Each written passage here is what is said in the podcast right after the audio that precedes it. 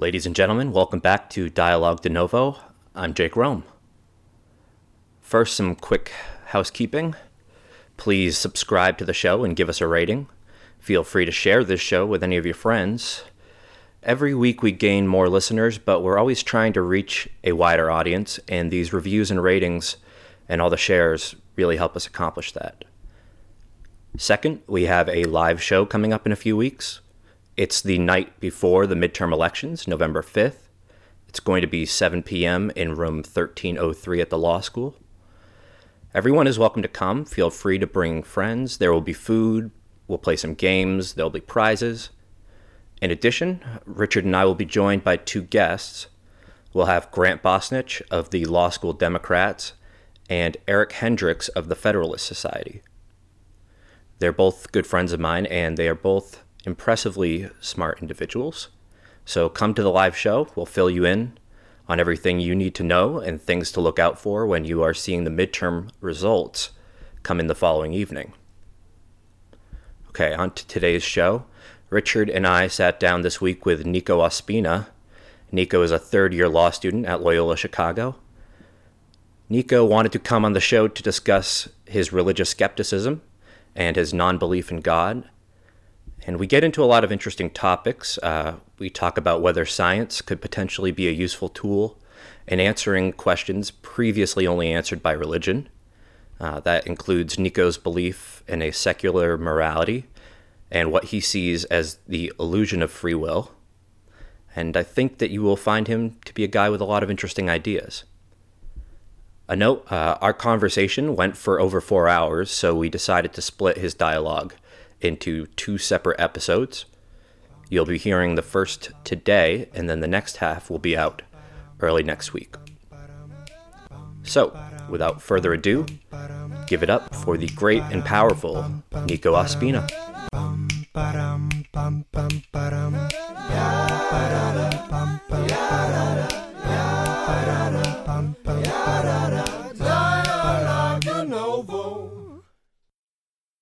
Hey, and welcome back to Dialogue De Novo. I'm Richard. I'm Jay. And today our guest is Nico Ospina. He is a 3L at Loyola, and we are here to talk about God or not God. Nico, thanks for coming on the show. Thank you guys for having me over. It's a pleasure. All right, so uh, before we get into this heady topic that we're going to be talking about, which is going to revolve around atheism versus theism, secular morality, uh, and everything that branches off from that, let's just talk a little bit about you, Nico. So you are from Colombia originally, Bogota, if I'm not wrong. That's correct, yeah. Bogota, yeah. So Colombia, 80% Roman Catholic, is that right? 90% Christian overall, something like that? It's actually higher, yeah. It's higher it's, than It's in the mid 90s percentile Roman Catholic. All right, so let's talk about. I don't Uh, know, mid 90s. Yeah, it's pretty high. Mid-nineties, yeah. I mean, you know, like like the, the, the, the trend nowadays has been that there's a slow uh, regression. Sure. Uh, so, I mean, we can talk about this later on, but um, how people identify themselves is still Roman Catholics, Mm-hmm. even though they might not adhere to what a Roman Catholic ought to be. Okay. Yeah. All right. So, talk about the journey uh, from Colombia to the United States and the German journey from what is a heavily Roman Catholic area of the earth to where you stand now as more of a secular guy. Okay. Um, so I was born in Bogota, Colombia. Um, you know, just a big Latin family. Mhm. Uh, I have one sister, three brothers. Um, but I think I think to understand how uh, my upbringing shaped my beliefs, um, I'm just going to quickly discuss, you know, just where my grandparents came from. Okay. Let's Uh, do it. So, from my mother's side, my grandfather was is Italian, so he was born in Italy, uh, in the northern Alpine region, and he was extremely poor. Um, remember him telling us stories about how he would wake up with uh, snow-covered sheets. Um, Snow-covered sheets. Yeah, like It like his bed sheets were just covered with snow. Oh no, in Italy. Uh, yeah, in Italy. In Italy. Um, uh, extreme poverty. Uh-huh. Uh, grew up in World War II. His uh, father was a communist, and his mother was a devout Catholic. Uh, and the education system in the town he lived in was completely controlled by the Roman Catholic Church. Mhm. And he had a bad experience as a young man. Um, he would always have he, he all his whole life he had issues with authority. uh, and obviously this didn't go well with his mother.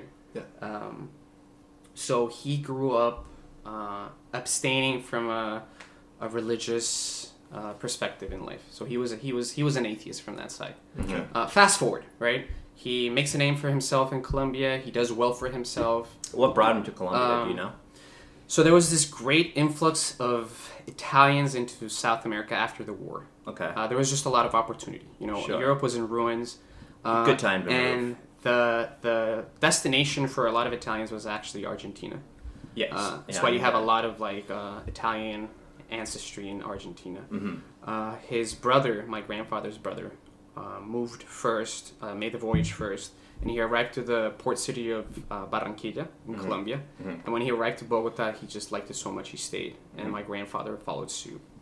Um, the way he paid for his ticket was uh, cutting down lumber and working at a, um, a glass factory. Not not glass, but like you know, like uh, glasses for Yeah, eyesight. eyeglasses. Um, That region is actually known for all these like big name brands like Gucci, Armani. They all come from that area. Okay. Um, and from that, uh, anyways, so he moved. He he moved to Colombia from from uh, Italy, and then so from my mother's side. Long story short, it was a liberal upbringing. Although my grandmother was religious, it was almost like you know think what you want. That that was that was my grandfather's message to to my mom and her sisters and her siblings. Just Okay. Think what you like. Just be a good person. Are they uh, South American, or are they? Yeah, they're all South American. Okay. So, they're, they're, so they're- you're mestizo? Is that what they call it? No, Or- no. I mean, Uh, I guess I'm Latino Okay. uh, as uh, ethnicity, but as a race, I'm Caucasian. Okay. Yeah. I All mean, right. for those of you Is that, that a don't dated know, term? I'm as white as milk. So, so, He is. so I'm Caucasian. I'm I don't, white, I don't see color. but um, I'm Latino. So, so pretty much Latino is anybody that just comes from like Latin America. Sure. Uh, Hispanic is anybody that comes from Spanish-speaking Latin America. So Brazil's not Hispanic, Right. but it is Latino, Okay. right? Gotcha. Uh, and then okay, so So much privilege at this table right now. similar, similar to uh, um, during the pre-interview we were talking to Juan Perea. He said that um, you know, he's Latino as well, and he said that um, people will treat him one way, and then they'll hear his name, and it's like a switch goes off, and they automatically treat him as he was Latino, as if something changed, which I found rather fascinating that he said that. But You have a pretty Anglo name, right? Ospina, that is, sounds more Italian than anything, Yeah. right? Yeah, well, Ospina is, is, is Spanish. It's from Spain. It's from northern Spain. Yeah. The origins. I looked it up once. yeah, My Italian last name, the second last name is Chen. Okay. but that sounds more Chinese than Yeah, it Italian. does, yeah. Um, Glad you chopped that off. um, anyways, from my father's side, my grandfather came from a middle class family, Yeah. a rural middle class family, Mhm. and he also came to the city and just made a name for himself. Worked Mhm. really hard, did Mhm. fairly well. Mhm. Uh, but he was a very religious man, Mhm. so he attributed his hard work to God. Sure. So from my father's side, uh, uh, he grew in a conservative house, uh, Colombian conservative. It's they're kind of there's some. It's not the same as a, like an American conservative, but Right. yeah. you know, like a classical conservative. Sure. And from my mother's side was a classical liberal side. So I kind of grew up with those two influences in my life. Sure. Alright. Uh, and since a young age, I was I always went to Catholic school. Mhm. We went to church. Mhm. Uh, I was always told to uh, that believing in God is a good thing Yeah. uh, which I did. I, I was uh, devout Catholic. No, I wouldn't say devout. I was like a, a, a Roman Catholic. I really believed in in Jesus and his message and the church. Mhm. Uh, and then somehow along the way, I got corrupted. It's good Prob- message. Probably when he came to America. Uh, Yeah. So and, and so here's just just a last anecdote on this subject is Yeah. which um, it's interesting because in, in when I when we talked about what the percentile of Roman Catholics are in Colombia, mhm. it's it's difficult to find the exact number because um, maybe we can talk about this further on. But there's a philosopher from Tufts University, Daniel Dennett. Mhm. Uh, I'm gonna bring him up a lot. Uh, he talks about belief and belief, how you have people who actually believe the doctrines of, you know, Faith, yeah. the religion. Yes. And there's people who believe that the belief is good, but not so much. They don't follow it Right. religiously, but it's a good thing to have in their life. Mhm. And I think for, from my I father's might fall in that perspective, category, maybe. Uh, yeah, I think a lot of people who claim to be religious, most of them I don't claim fall, to most Yeah. of them fall in that category. Yeah. Uh, uh, and it's because it's it's I, I think it's a comfortable position to be in. Sure. Uh, Well, it's kind of hedging your bets. You Right. know, you have one foot in both. Worlds. No, worlds. so so so so you look at the and, and, and when we have lunch at my mother's side of the family, every topic is on. You can bring anything up in the table. And There's mm-hmm. going to be heated discussions. Sometimes people get angry and walk off the table, but there's really nothing you can't talk about. Mm. When you're having lunch or social gatherings with my father's side of the family, there's certain subjects that you just shouldn't and ought not to touch. Mm-hmm. And one of them is religion. Mm-hmm. Again, it's because it's very um, personal with the relationship they had with their father, my grandfather. Before he passed away, he, he left a, a letter to them saying that, you know, whatever you do in life, make sure that God's always present. So that's that's a big, you know, right. uh, Well, message to carry with you. right. So so to question God Right. is uh, rude. Well, it's, It's to up, almost- it's to uproot all the accomplishments. It's, yeah, it's just it's not what a decent person doesn't do that. sure. It's kind of like in the U.S. You know how you support the troops. That's unquestionable. Right. Doesn't matter where you stand. You Yeah. support the troops. You can be against a, a belligerent action by the government, but you always support the troops. Right? Yeah, that was a big thing. Even with uh, uh, the hippies, made a point to during the '60s in Vietnam, made a point to say we're against the war, not the troops. So like even then, Exactly. and they were vehemently against the war. So it doesn't matter under So, what yeah. context. If I ever say I'm against the troops, Yeah. I'm being insensitive, and I'm, my head's not in the right place. Right. So kind of equate that with with God in, in in Latin American culture. I say largely Latin American culture. right. Uh, people always find it a little bit incredulous that that you would do such an insensitive thing. You know, because think about your aunt and your grandma and you know, people who Right. really truly believe in this. Um, but anyways, Sure. kind of sidetracked a little bit there, but No, let me, no, let me no, just this jump really stuff. quickly. So, uh, you reached out to us and said that you wanted to come on the show and talk about this atheism versus religion, and then I added a few more subtopics into it in mm-hmm. terms of secular morality and can science and religion coexist and all these questions. But I guess let's talk about how you came to have this belief system that you have now and how it became such a central idea to the way you view the world that you even wanted to reach out and come on the show and talk about it. And, and so, how did you kind of come around to this? Sure. Like I said, I grew up mainly Catholic Right. uh, upbringing, educational Catholic education. Um, I've, I've always been a very curious person. Mm-hmm. Uh, I always like to ask why and how. Yeah. Uh, and for a long time, religion did just that. It fit the bill. I would ask questions and I would get answers. Satisfactory question, you know, answers to, to, to real questions I had. what do you mean? Uh, so, so just just general questions you have about life. You know, what is good? What is Right. bad? Right. Uh, who or what is God? Uh, why is there evil? Um, and there, there was there was always a satisfactory answer, right? For me at that moment, right? Well, you're younger at this point in time too. Right. So the, so the I'm skeptical younger, but, gene it, doesn't but it's, kick it's in. also um, I, I feel like there were answers that were meant to end the conversation. They were satisfactory, but they were meant to just end the conversation. So, so let me give you an example. Like if I was in Catholic school and I, I- we had this uh, teacher who always, like once a month, he would ask all the students to write any questions they had about religion, and then he would just put them in a hat and he would randomly pick him out. And then if, if they were based on like uh, scripture or uh, things that were like either in the Bible or you could refer to the catechism for, um, we would have like a lengthy discussion. But when they were more uh, philosophical, right, like uh, what came after God or or is is there is does is there life in any other planet? It's just you know things that teenagers ask, but that there's no direct answer. There were always like these evasive. By the way, the answer is yes. There is life in another planet.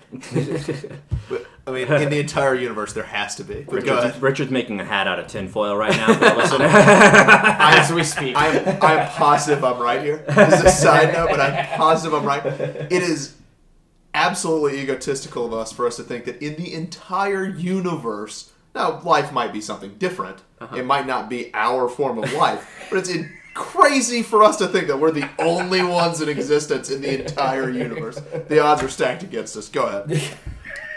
So so answers such as like you're you're asking me to be or play God and I can't do that. you know? Right, right, right, Which, right. oh, that makes sense. Well, religion has its funny way of making itself beyond reproach. You know, Right, Uh, and, and and there's also again The there's certain reinterpretation of text. there's certain like that. topics that you just don't question, Mm. either because it's set in stone, right, right, or it's insensitive. right. It can feel like touching a hot stove. So, but the thing is that as I grew up, uh, they lingered, Mhm. right? sure, So uh, the curiosity never stopped.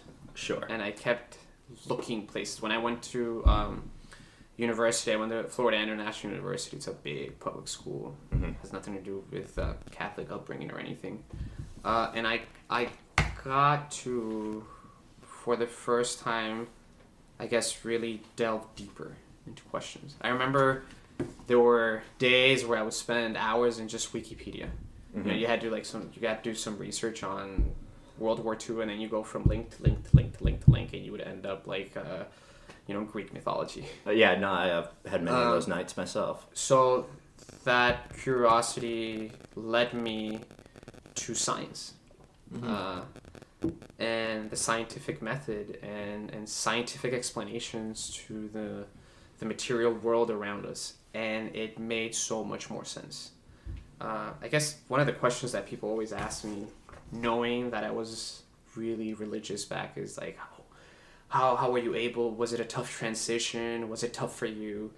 And no, it was a very gradual process. It was never, I never struggled with having to leave, you know, these, these dearly held beliefs behind. It's just, it was just a gradual, I guess, evolution, no pun intended, you know, of, of my train of, of, We'll let the of pun thought. sit for a little bit. Um, It's not I, know. I, I often think that religion does itself a disservice by not attempting to answer some of these more fundamental questions. Because I think for a lot of young people, exposure to science and higher education does feel like a lot of tumblers locking into place uh, when you start to get more concrete answers to some of these life's big, big questions, you know? Mm-hmm. That religion seems so hesitant to answer it sometimes. Mm-hmm. Uh, I, I think it's really good at offering platitudes that soothe the mind, but don't necessarily calm the mind. You know, that because there's still a little bit of turbulence going on underneath, mm-hmm. underneath the, the surface. So when you went to Florida International, was that your first time in the United States? or- Oh, no, no, no, no. No. I, I moved to the U.S. when I was 10 years old. Okay.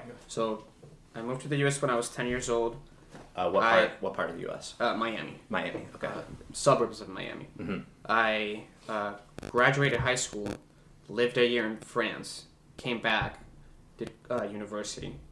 Then I lived two years in China, moved back to Colombia, worked there for a while, and now I'm here in Chicago. Oh, okay. All right. Jumped around a bit, quite a bit. Why France? Uh, my father, when he was young, he did one of these exchange programs Mhm. uh, where he went to Ohio for Mhm. a year, and he liked it so much he actually he actually graduated from Ohio State. He extended his stay, Mhm. and he thought it was just a, a- good life experience. You know, Mhm. it's like books can teach you so many things, but you know, being there, putting yourself out there, can teach you so many other things. Ohio, often called the France of the U.S. It's not true. So, not true so at I. I wanted I wanted to go somewhere where I would Missouri learn, is the France. where I would I'd learn a new language.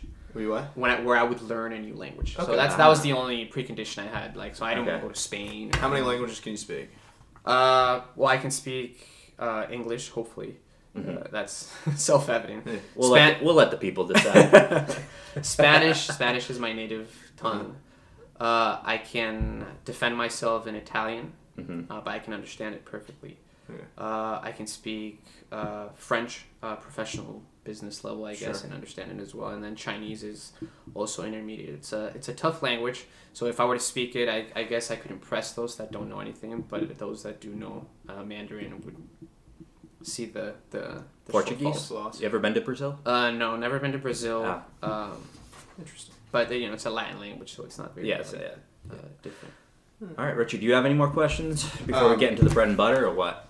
No, but I do have a couple questions to kick it off. Let's do it. Go. All right, so I, uh, I just wanted to start with this. So, from this perspective, where you're Jake's defending theism, correct? Correct. Yeah. And you're defending in in the you're I shouldn't say defending, giving an argument for atheism or for against religion, against uh, uh, existence of God. Yes, I like that better. Okay. Against the existence. You're giving a, a an argument against the Yeah, it's not so much against religion, but it's Right. against against I understand. a theist. Yeah, I understand. God. Uh, the, and then I'm glad I cleaned that up. uh, okay. How certain are you in your position? Uh, I'll give you a legal answer Okay. beyond a reasonable doubt. Right. Okay. So we're, but, but so if I had to give you a percentile, I'd say, Percentage. I'd say 99% okay, Jake of, of a theist. of a theist pers- of a theist guy. Yeah. So so if if if you made the claim Okay. there's a creator Mm-hmm. and he created the universe, uh, there's absolutely no way that you or I could prove or disprove that. Um, so True. I hold no position to that. It could very well have happened. Uh-huh.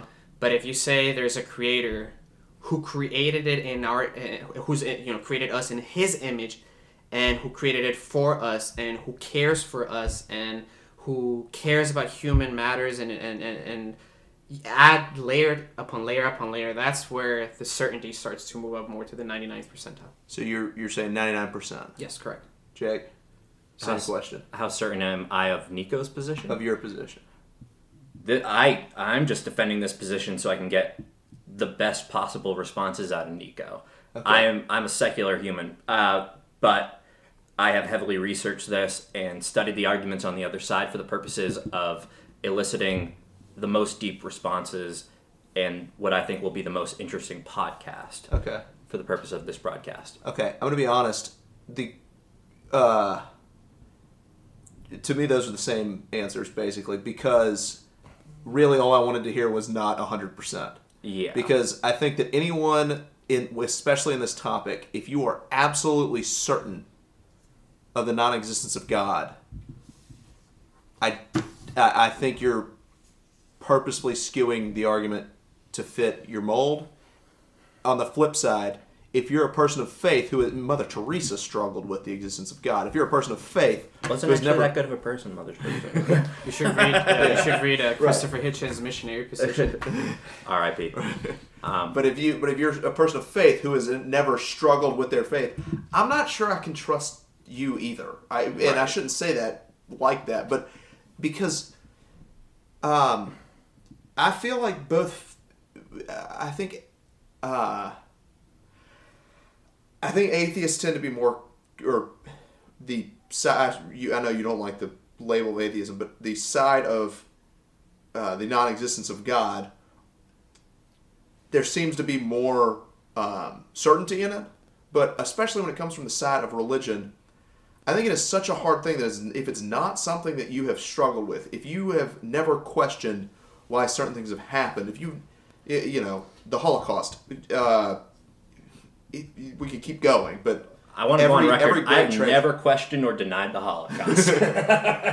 wordplay. uh, but if you if you if you don't question why certain things happen and what and how could a just and loving God allow these things to happen, or how you know, and on and on, I, I don't. Um, it's impossible to be hundred percent certain. So that's that's one thing. Now, on the flip side of that, I'm gonna ask one more.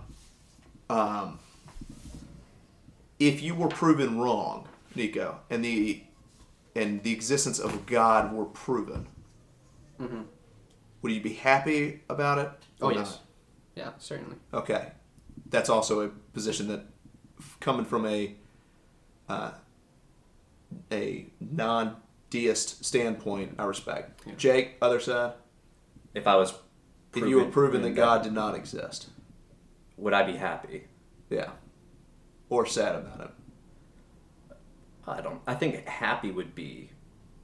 I know I- what you're I trying. I, I know what. Yeah, it's I- actually more I, of I don't think happy is the a- right it's word, a- but, but I know what you're trying to say, and that's actually why. yeah, I think disappointed on this side is what is really yeah, I'm getting at. disappointed. Would I would not be disappointed. You would not be disappointed. I would not be disappointed. Okay, so you're okay. So I see the balance here. I, I think I have a more Yeah. uh, exacting question for Nico. Nico, what kind of evidence would you need to see in order to believe the existence of God? what short of Jesus coming down from a cloud or other gods, Well, I- or Muhammad coming down from a cloud. or mine. Yours? There's a multiple variable of possibilities that could happen for me to be absolutely convinced that there is, uh, again, a theist God. Okay, yeah, yeah. Okay. Uh, so, again, I, I think because of the position I'm taking, Right. metaphysical explanations of the existence of God are insufficient. And Sure, we can get sure. into the bread and butter of that we later. absolutely will, and but I, you I know we've already me- talked about this. Yeah. If you could In, give in me the six or seven pre a verifiable, Yeah. provable incident where it inconclusively proves the existence of God, and whatever that um, uh, observation is can be uh, reproduced uh, and demonstrated. Yeah, of course. Yeah, I mean that's that's a no-brainer for me. Yeah. I mean, I guess I would like a little bit more specificity in the characterization of what that like. I mean, it sounds like we're describing something bordering on a miracle, but like it's got to be a miracle that cannot be from the skeptic position picked apart in any other explanatory way. I mean, what would this miracle look like? So so so the problem with miracles Mhm. is that it's a punctuation mark in intellectual conversations. That's where the conversation ends. right, The moment you claim miracles. right. So so But anybody suppose- could claim I a miracle. But I suppose that is what we're talking about. Like, so what- so let me give you an example. This is a typical uh, uh, example of a miraculous claim. okay, There's a statue of the Virgin Mary, and she starts to bleed uh, from her eyes. Right? There's there's Yeah. there's tears of blood, and like this has to be. This is in Mexico, by the way. They- they- in Latin America, this, it's like very famous. Um, I remember hearing the interesting thing is that people get excited about these miracles, right? And, and they rejoice. Mhm. But at the end of the day, it's material manifestations. Okay. that are being used to prove the existence of the miracle. If you tell me by its, if you just tell me right up front, oh yeah, there's a miracle down the street. I saw the Virgin Mary who waved at me. You know, but the statue of the Virgin Mary waved at me. Um, you're not gonna, you're gonna be highly skeptical, even if you're a believer, unless you have some material evidence or proof. Now, let's say that did happen. Let's Yeah. say, let's say there's conclusive evidence that it did happen and i see it with my own eyes and everybody can see it and it can be explained there's there's it can be explained and it can't be let's, let's just assume for the argument's sake that this is all a thought experiment. exactly so, yeah. let's just assume that um, it can it's it's it's this material manifestation of the miracle is um, provable beyond a reasonable doubt i mean it's crazy yes it would shift completely shift the foundation of my belief system yeah. but yet it wouldn't uh, uh, uh, verify or prove uh, that Jesus was the Son of God. No, I mean, there's a whole other subset of claims. I mean, like, it's gonna, even if we could prove that there is a quote unquote creator, uh, it still leaves open for debate, I think, a lot of what we're gonna talk about here tonight, which is we're gonna focus on morality and, and secular morality and the relationship of science to morality.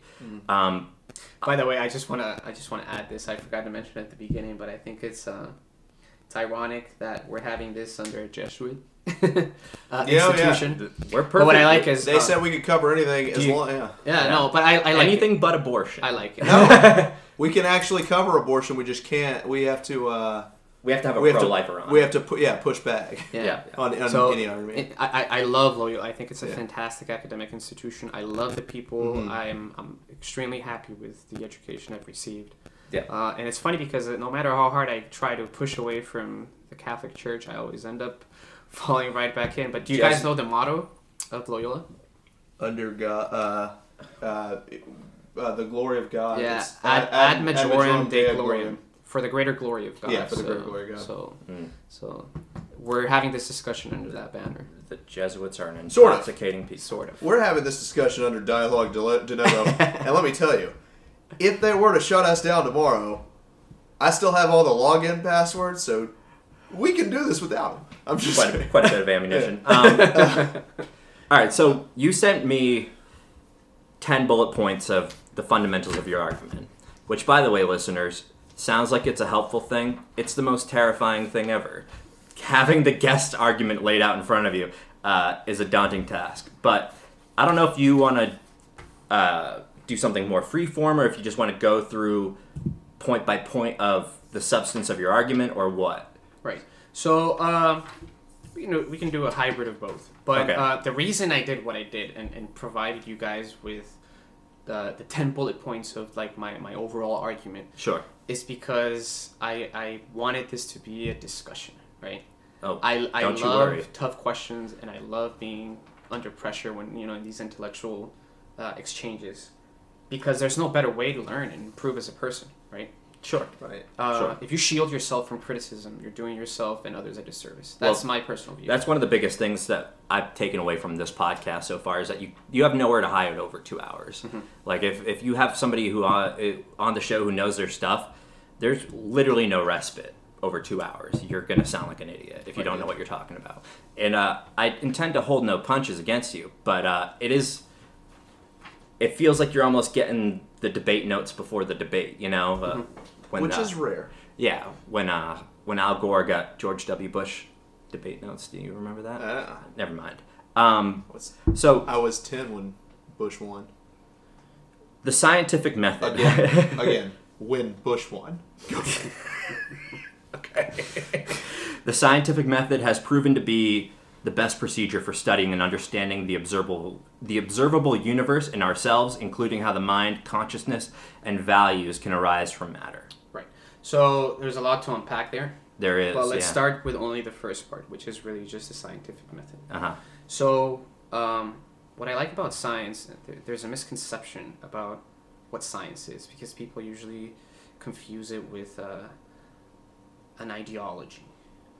Uh, but I think it's it's more of a method of understanding or reaching knowledge. So, let me backtrack a little bit and start um, with why I think this debate is important or this discussion. It's not a debate. Um, so Ar- Aristotle identified four questions we might want to ask about anything, Mhm. right? So number one is what is it made of, or its material cause. Number two, what is its structure or its formal cause. Number three, how did it get started, or what is its efficient cause. And number four, what is its purpose or its final or telic cause.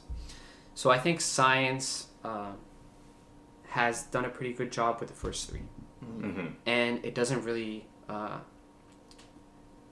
conflict with a religious belief system. I think where the real battle is in number four, which is the meaning, the purpose of things, right? The telos. Exactly, Yeah, the yeah. telos. That's, and then science uh, has claimed that this is irrelevant in some sense, uh, which I think that's kind of like I don't agree with. Some scientists would say that. I don't say I, I hate using science as an aggregate, like, uh, Mhm. but some scientists would claim that that um, um, that has uh, it's the wrong question to ask. Let's put it that way. We're talking about four. Number four. Yeah, purpose. Okay. Purpose Yeah. itself. So, uh, and then that's I think that's we need to have that discussion later on in the in, in, in the podcast um, about morality, right? Secular morality, if you want. Right. Right. But so so for now, um, let me let me. Um, so what I think, you know, what I like, what I enjoyed, what caught my attention about the scientific method. So, so you know, science comes from the Latin word scientia, which is knowledge, right? Yeah. Uh, and it questions everything. That's the thing I like the most. Everything is questionable. Everything and anything is questionable. There's no sacred or off the shelf topics that you cannot touch, right? So, I don't want to Mhm. cut you off here. No, but go ahead. My religion does teach that. yeah, that's good. Yeah. And I encourage it. Yeah. I encourage it. you always got to be on the edge of your toes if Right. you're a Jew. Every shadow is the death of your people. Because people are acting, so we gotta stay sharp. right. Yeah. So, so, um, again, you know, Probably why we've been so successful, actually. it's it's really Constantly unfair running. to Yeah. to just there's you know hundreds Yeah. of thousands, uh, tens of thousands of religions out there, and you can't just pack them under the term religion, right? Mhm. Yeah. But there are religions that have certain topics that you cannot discuss, or you should not discuss, or you ought not discuss, or they they have been resolved. Science has no place there. Okay. Um, For example, Uh, morality is one of them. That's a good Morality. Yeah, right. Um, uh, the reason for the universe being the way it is, another one. Um, I think it, it's more when you start to get into the realm of the metaphysical. Um, so, for example, like uh, even if you're a Christian who believes in evolutionary biology and who just doesn't question the age of the universe or the earth, uh, and that we are a product of that evolution, you have to reach a point where you say, ah, yes, but revelation. And that's where we're getting these, you know, celestial beliefs. Mm. Uh, and that's a form of faux pas, you know, conversation ends there. But wait, wait, wait, why revelation at that moment in time in history? It's it's there and it's in scripture, right?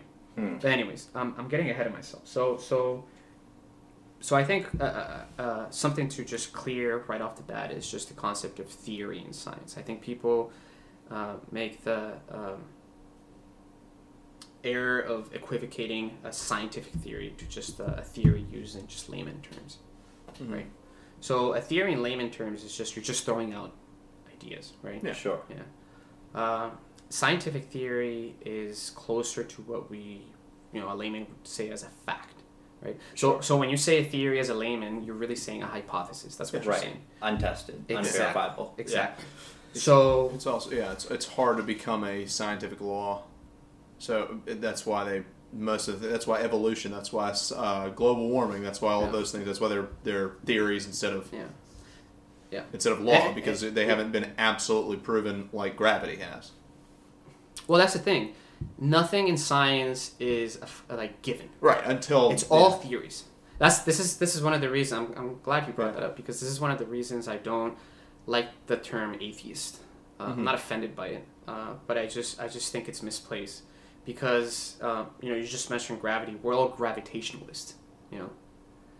Uh, it, but we don't carry that term with us. Mhm. We just Right. take it as a fact that theory that the theory of gravity is a fact, a scientific fact. right. What that means is that uh, there can be a better way of explaining the phenomena of gravity. That it, it won't replace what we know about gravity, but it will supersede our, our understanding of gravity. Yeah. So uh, the clearest example of this is you know uh, Newton's laws of gravitational force. Mhm. Uh, greatly expanded our knowledge about how the universe and, and, and material objects you know interact with each other. Uh, and for many centuries, it uh, served as the basis for understanding these interactions until Einstein came with the theory of relativity, and it superseded Newtonian law. So Newtonian law is still good to explain most of the phenomena we see, but but it it, it reaches only so far, right? Mhm. And then that's where the theory of relativity came in. Um, anyways, I'm getting ahead of myself. So the scientific method is again. This is again. I'm a layman. I'm not a scientist. My undergrad was not in science. I never took a science course really, other than just the biology requirement. Mhm. Uh, I'm just, I guess, a scientist enthusiast. Sure. No, Uh, same. Yeah. Um, so, so here's my understanding of you make observations of your immediate surroundings, uh, either in material objects or abstract notions like mathematics. From those observations, you f- you ask questions and you form hypotheses. Right. From those hypotheses, you try to uh, form a controlled experiment with uh, clear parameters and and variable checks Mhm. and then from that you get data Mhm. and then you interpret that data and from that data you either prove or disprove the theory you made at the beginning if it reinforces the theory you conceived uh, the, the hypothesis it becomes a theory. Mhm. and then here's the most important part about it and the part that i love the most is it's open to the public to the scientific community at large and you're free to criticize it. Every it's open. The protocols are set. Anybody can reproduce it. If you find f- a faults in it it's retracted immediately.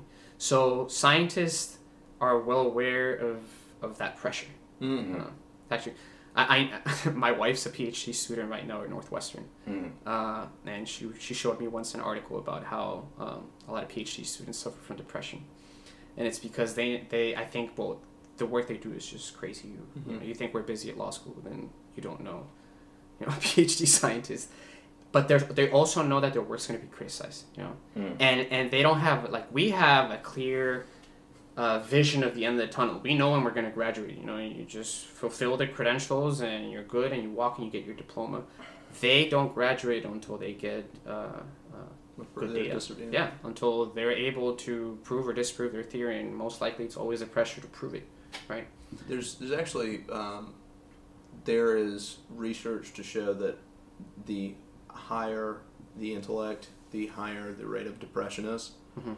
and I think some of that has to come has to do with a basic under a better basic understanding of the world than most people have, and knowing that there's not really anything you can personally do about it, and there's there's always going to be certain amounts of suffering. There's always going to be certain amounts of things. And so I think that that's the the that's where the how do I put this the what's the word I'm looking for um, not knowing the ignorant. That's why the the you see ignorance. I mean we've seen we have turn on the TV we have idiots in this country. They're thrilled to death about nothing. And uh, it's Yeah. that's uh that's I think that when you focus on so many terrible things in the world and so many all that you and you have you know that there's no way you can possibly reverse some of these things. I, that the with higher with higher intellect that often comes along with it Yeah, I mean the the world is complex. You Yeah. know? Human institutions are complex, and, it requires deep adult thinking. You know, so uh, th- this is not to say there's not bad science. There's terrible science out there, Sure. but it auto-corrects itself, and this is something that religion severely lacks, because religion, one of the things that it does, it it's, it claims sole authority on important issues that you know conduct human behavior Mm. right? Uh, and the problem there is that you can't. There's really no process to uh, improve it, let alone question it, Right. right? I mean, all right. So, I mean, my first objection to this first clause of point number one. Yeah. So we're at the very fundamental stages here. Is that uh, you went through the Aristotelian notions of observing the universe, Right. and uh, you you thought that science was avoiding that fourth prong, the telos, the purpose. Well, that's that's a claim that a lot of make that science has no place in that. I, I Right. I mean, so what do you say to the people who say that science cannot possibly answer number four? And maybe I'm getting ahead of ourselves too. But I think that it's important to note that right off the start, uh, I mean, science does have its presuppositions of its own. It's self justifiable in the way that it treats the importance of evidence and the importance of data and observable facts and phenomena, and that there is this set of intellectual priors that scientists approach a subject with that uh, logic and facts and data are the best way to explore the universe and there's no good way for science to explain why that is the case do you see what I'm, I'm the challenge i'm trying to lodge here is that I- I- science is not without its own assumptions I, I think I understand, and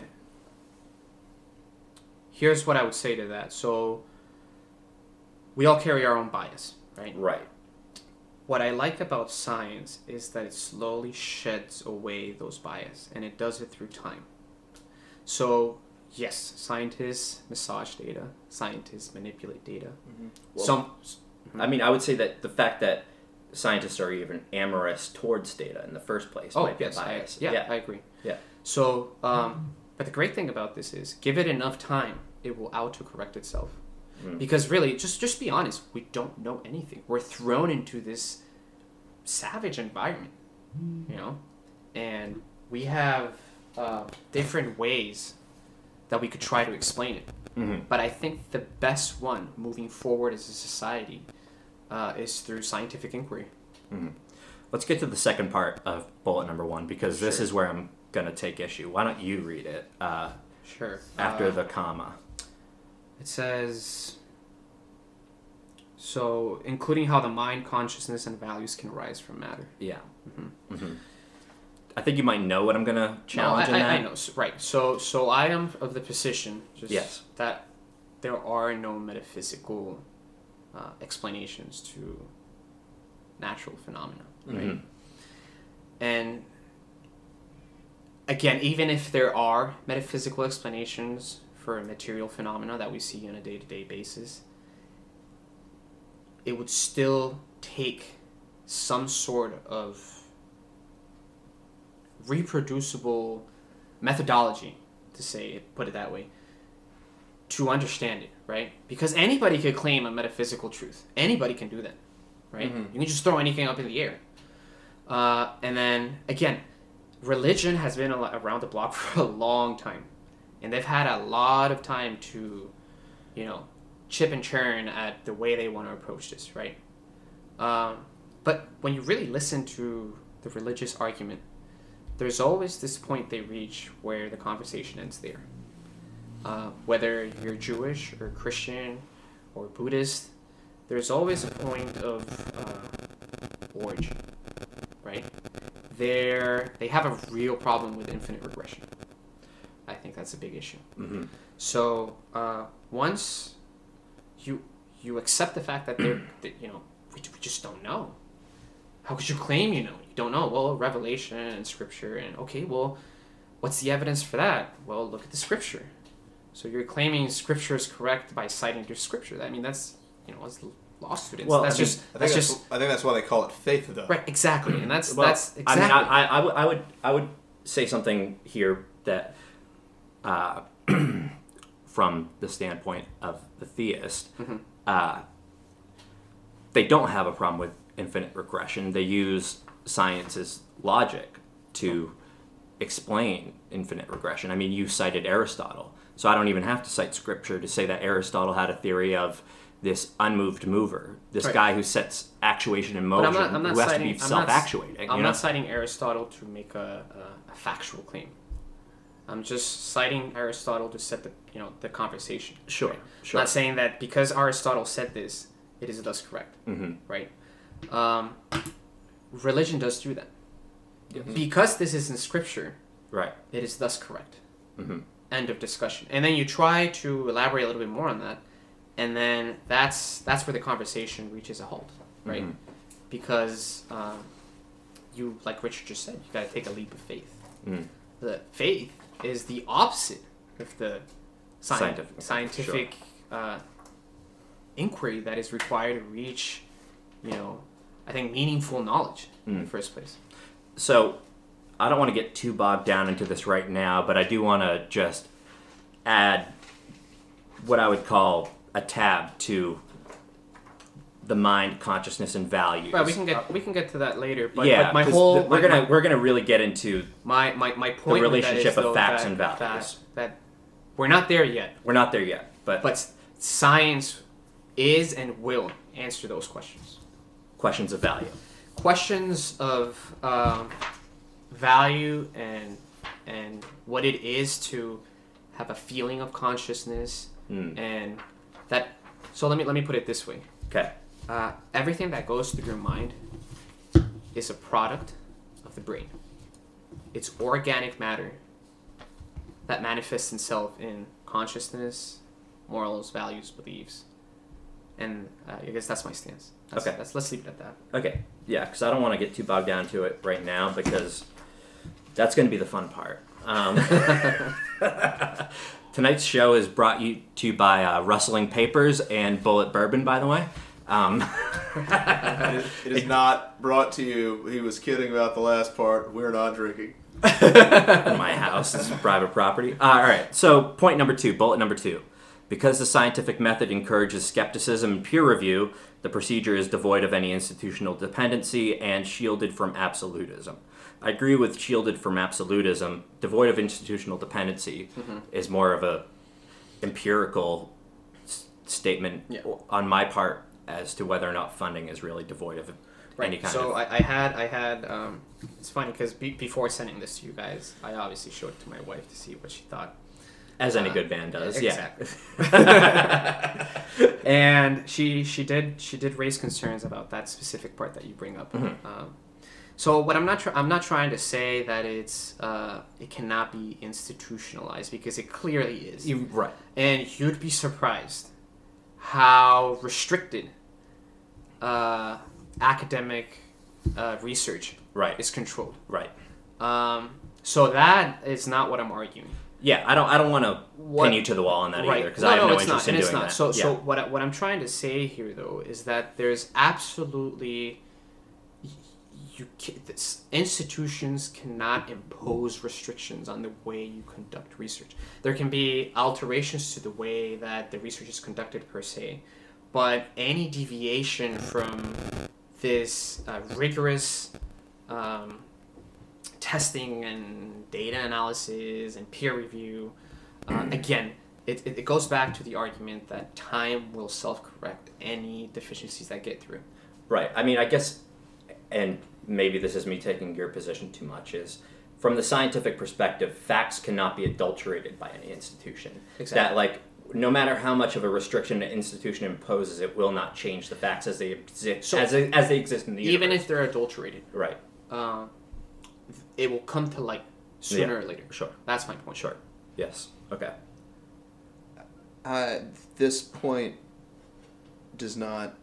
Uh, I'm not exactly sure how it proves the absence of a deity because I feel like agnostics, Mhm. agnosticism, is also de- uh, devoid of institutional dependency and shielded from absence. Well, this is just one premise Right. in the Right. formulation of yeah. I understand, but the, Right. but as far as that, that goes, at that point, Well, Richard, let me let me ask you a question. Right? Why are Jewish boys circumcised? um, because they told God told Abraham to do it, so we've all done it since. Uh, there was also there's Right. also health. So that's the there's also health concerns. So, s there's Yeah. today. well, today. there were then Right, but let's let's let's leave that discussion aside. So there's uh, a lot of a lot of Jewish Old laws Testament actually based claim- a lot of Jewish laws actually based specifically in that Mhm. the uh, there were diseases there was bacteria getting into foreskins and they cut off the right. foreskin. There So was okay, I'll, I'll grant co- you that. kosher laws. Right. Shrimp, I'll- bottom feeders, pigs were filthy. That kind of deal. Okay, I'll, I'll grant you that. Yeah. So because of health concerns, Jewish boys must be circumcised. Mhm. That's your theory, right? If I ever question it, or if I find a better way, right, to uh, protect the health of young Jewish boys without having to mutilate their bodies, Mhm. the Jewish authorities are not going to rejoice and say, "Thank you, you know, Doctor Nico, for improving the system we have for improving the health." They're not going to change their methodology. Is what you're saying? Yeah, they're not going to change. I would agree with that. Okay, so Yeah. so that's that's where I draw the distinction. I mean, they. I'm pretty sure the evidence has proven them right on that one, wrong on the pork thing, and shrimp. and shrimp. But uh, you know, All right, let, let's go to point number three because I, for the most part, am with you on point number two. Darwinian evolution by natural selection is the best answer we have so far to explain the proximate origin and development of all life on Earth. I'm with you there too. Okay. I'll grant you that point. Uh, point number four. Well, hold on. Did, Oh. Richard, you want to bring anything up? Um. No, I. I mean, this is. This is an only the strong survive argument. I, I agree with that. Well, hold on. Let me let me just add something quickly here. I think, um, you know, I, I grew up hearing this survival of the fittest, survival of the fittest. So, what is the survival of the fittest? I think that's the wrong way to approach it. Uh, it's more about adaptability. So let me let me just. I would argue that adaptability is what the fittest is. It could be right. It doesn't have the So- same ring so- to it, and I so like to whisper "survival of the fittest" to myself as I flex in the mirror in the morning. I don't So- know if so- adaptability. so there are work species- much. And I don't. Um, and I never do. Yeah. Okay, but go ahead. So so it's it's so um, I think there's a lot of this is something I I, I realize that there's it's a evolution is a concept that is misinterpreted more Uh-huh. often than not. hmm Um, uh, philo- the philosopher Daniel Dennett, which I already mentioned, he this is a definition he gives of what evolution is. Evolution is a gradual, purposeless, non-miraculous transformation of noise into signal over billions of years. Purposeless. Yeah, purposeless. Okay. Let me. Uh, I'm just I'm just trying to just feed information, and then we can talk about that information. Okay. If you just do a Wikipedia search, this is what this is what Wikipedia tells. Sh- sure. Evolution is change in the heritable characteristics of biological populations over successive generations. These characteristics are the expressions of genes that are passed on from parent to offspring during reproduction. So, how are these heritable characteristics of biological populations changed over successive generations? That's through natural uh, selection. Um, what is natural selection? Well, and actually, in that regard, there's uh, you could blame religion on a lot of diseases because of people like Jews have Jews carry certain traits, cer- uh, other communities carry certain traits and diseases that are unique to their environment, to their community, because they've only married within their communities. There's, a, there's yeah. a fantastic book, um, Guns, Germs, and Steel by Jared Diamond, that Mhm. kind of I feel like I've touches on what you're talking Yeah. about, uh, which talks about you know how you know we in the West have been fed how the glorious European uh, powers overthrew the weak Aztecs and Incas, and what Jared Diamond does is he takes this evolutionary approach to people and societies, um, and one of the hypotheses that he throws out there is that because European people had access to domestic animals such as sheep, cattle, uh, bulls uh, that would help them with their manual labor. It actually facilitated um, the uh, speed that their societies, their hierarchical structures evolved, and that uh, the germs that they carried by cohabiting their environment with these domesticated animals uh, was actually a lethal weapon that when they brought to the Americas uh, decimated the Native Americans. Uh, well, not Native American. Well, in, in Colombia we say yeah, Native Americans generally speaking, but like you know the Aztecs and the Yeah. Incas and the Mayas. Uh, it's an interesting concept because it's true. The geography, the topography, or of where you grow in your immediate environment is not so important now because we're just so connected. Mm-hmm. But if you look at it from a historical perspective, that makes a lot of sense. Okay. Um, but anyways, let me just quickly just finish off. Just you know, what is natural selection? I just, 'cause I Yeah, just- yeah, yeah. I want to put this Yeah. out there because I feel like Well, it's of important we define our terms as Right, well. right. right. So again, I, th- I feel like I always feel like there's better people to say it than me. This is Richard Dawkins. Ah, Forget he's a militant atheist. and Only a matter of time till right. it came up. Just, just, just focus on the biologist. yeah, Um, You know that he and Bret Weinstein had a debate yesterday in Chicago. I know. We didn't. I know. oh, I didn't know that. I would have I loved know. to I would have loved to go see it too. Um, it's funny. It's funny how people can wear different masks.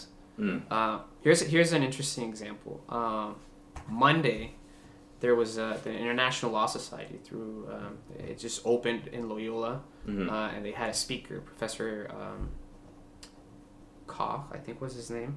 Um, it launched. It, sorry, Loyola launched the Institute of International Law and Practice, and the lecturer was Professor Harold Koh from Yale University, um, and he was the legal advisor for the Department of State under Obama's administration. Um, Mm-hmm. and this guy, I mean, he's a map. I mean, this guy has published more than 200 articles, and he's got so much experience. And he gave this whole speech about his upcoming book, which is the Trump, administ- uh, Trump administration and international law. Mhm. It was just, um, I was expecting the scholar to speak, and it was more the politician Yeah. and it was just a bash on Trump and how Hillary's so great. And uh, I mean, I learned some things, but at that, you know, question time came in. Of course, I'm the first one to raise my hand, and I just I had two questions, and Yeah. I'll tell you why I had the first question, which is the important one. I wanted to ask him, as an insider, what his take was on why so many millions of decent, rational Americans voted for Trump over Hillary. Um, and then the second question had to do just with, you know, if, if Trump has done all this damage, you know, come 2020 or 2024, what can the U.S. do to, you know, uh, uh, uh, repair the damage done? But the, the key one here was the first one. Mhm. I just wanted to see if he would concede anything, right? Like, where did the either the Democratic Democratic Party went wrong? Where did it go right? And he gave me the most politicized answer ever. He gave me what you know, man. You keep hearing over and over in the news. It's like, well, Hillary Clinton won the majority of the votes, and I did not ask that. That's not the point. Right. Uh, he said that there was Russian collusion. I'm like, man, I don't care about that, you know. And the reason I bring this up though is because this is a, sorry to deviate from the That's main all right. That's all discussion, right. But the We Trump winning Trump winning the election opened my eyes to a lot of issues in American society. Uh, Uh, me too. Because I for. I I had been uh, fed that it's not lies. It's just I had been told that Hillary would win easily. I remember looking at the New York Times and there was a predictometer where she had a 95%. 99 percentile, Yeah. 98 percentile, and just slowly watch that go down Yeah. to zero. And then it was shocking to me. It was shocking to me yeah. Know, not they'll- and, and then you know everybody was shocked how could Trump would win and then you know go on with their lives but I'm like what's going on here you know you're telling me that neo Nazis voted for Trump you're telling me that the alt right voted for Trump you're telling me that there was Russian collusion fine I'll, I'll grant you all those you know Yeah. there's still millions of Americans decent Right. Americans that prefer Trump for one reason or another and then you kind of start digging to dig into that and then you know I, I gave a, I refuse to acknowledge the racist argument that neo Nazis. oh but this is the, all these people came out of the woodwork. The last guy was black. You're telling me that all those people just stayed away while he was running? That doesn't make any But that's sense. that's okay. I can I can grant Yeah. you that. All the racists voted for. So so here's the problem. If that's all you go by, yeah. that racists, Nazis, alt right You're still discounting. right. So then anybody really practically who's a Republican Yeah. uh, is wrong.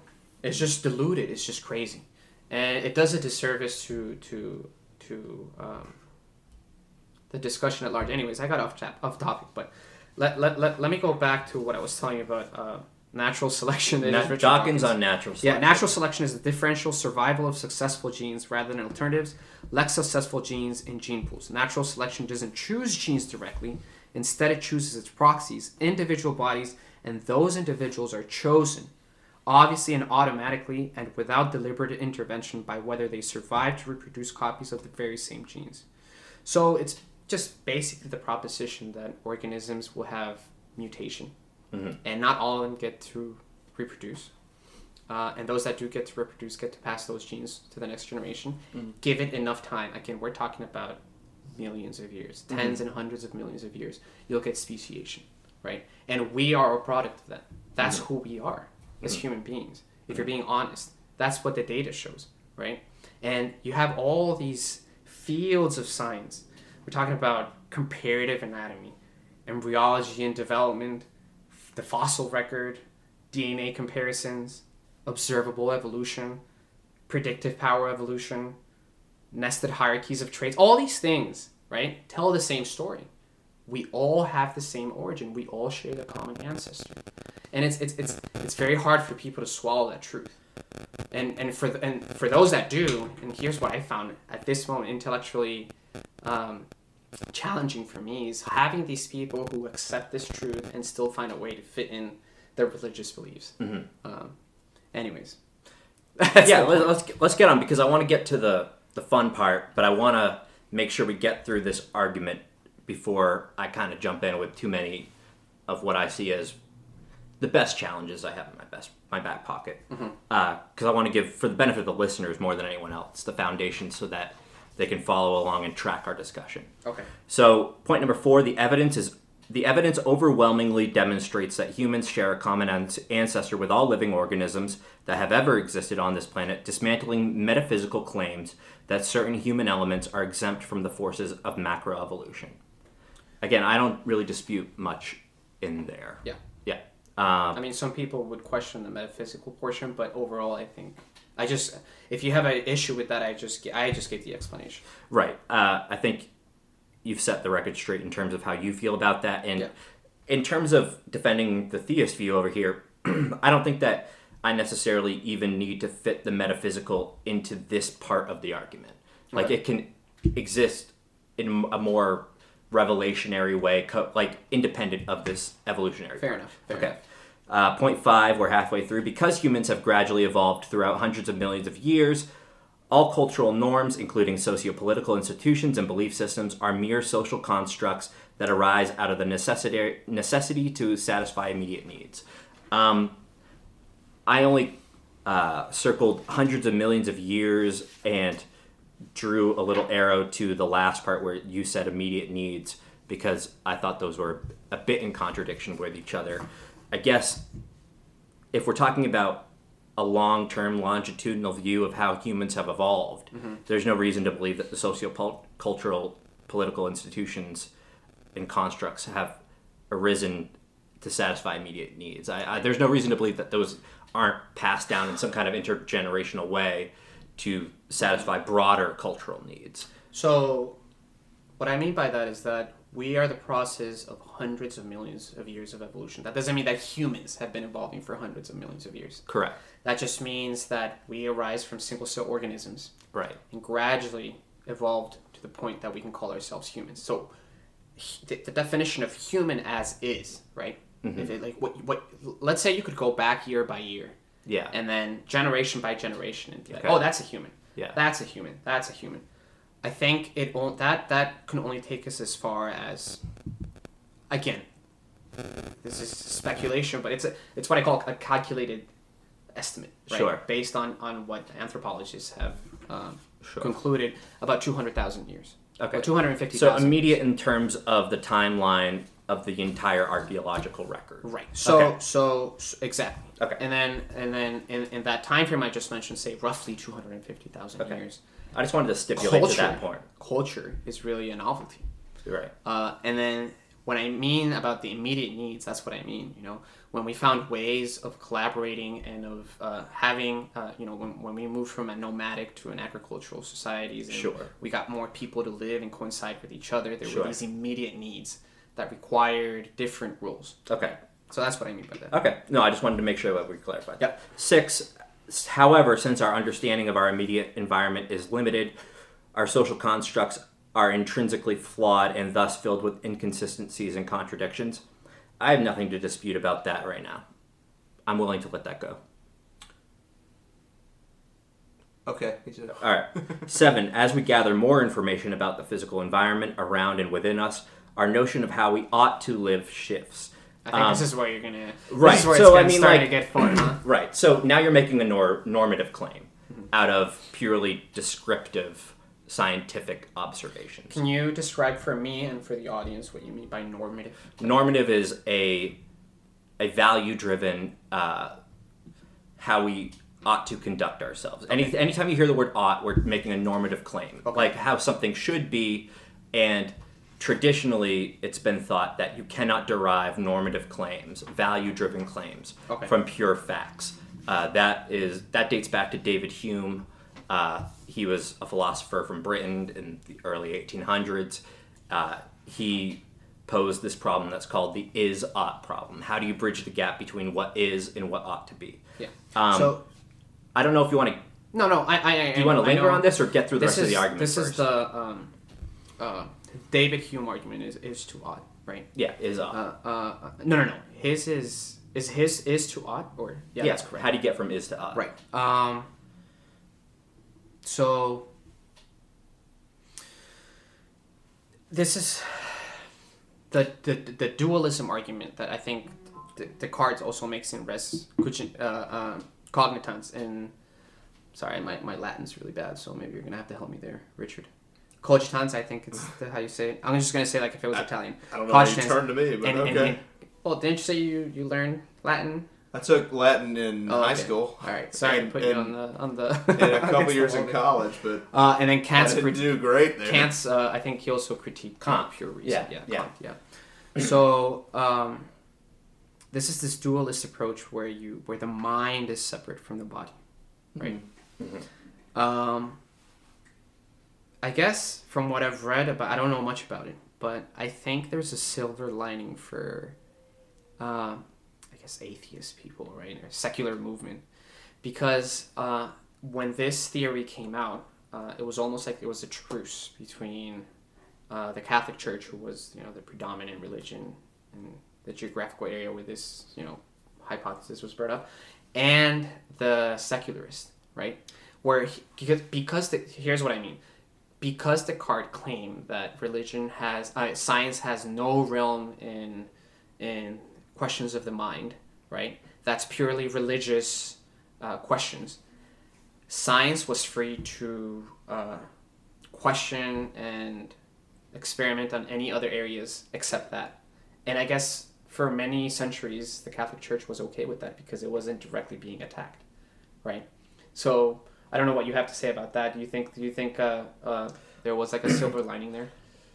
I mean, I could see how that might be a, a truce, but I don't see how that goes to the fundamental challenge that I'm ledging against that premise, Uh-huh. which is I still don't see how you can look at a set of facts and derive any kind of values Right. from it. So the, the reason I bring this up is because this is an area that science is severely lacking. Uh, any sort of like credible explanation. I'm, I'm, I'm ready to concede that. Um, Well, I would I would argue that science is impotent in Right, that right. it's unable Right. to. and, and that's what a lot of people claim. And, Yes. You know, like, look, you know, science has nothing to say about what's good or bad. Um, Right. I I would agree with that. I think that when to touch on something when there's a uh, you know thou shalt not murder is a thing. When you look at that from a scientific standpoint, there's not really a reason to for that to be unless you add morality, and it's hard to add morality. We're the only creature on the planet that does not believe in, well, as far as we know, because they're not saying anything, but that doesn't believe in murdering our own species for benefit. So there's there is morality, and and you can also when you look at a society that was built on uh, religion, when it, when it was built on, uh, sorry, I hate this term because I feel like it's used as such a political point, but when it comes to, say, Judeo-Christian values and how America was basically founded on it. yeah. No, this is this is a point Right. worth making. But let's all right. So let me say that. But if you look at, say, China, that is a purely secular That's Well, debatable, but yeah. But well, I, I, I know what you're trying to secular say. Secular in but I'll- the in I'll the concede meaning that. They don't believe in a deity. They believe that, as far as the definition, as far as a deity in religion, they believe that that I guess it would be Xi Jinping would be their quote unquote god right now. No. But uh, no. but say all right. So say Mao when Mao Zedong overthrew, No. he eighty he killed eighty million people. No. They just Okay. took the secular idea to an extreme. Uh, right. My point is, look at their human rights.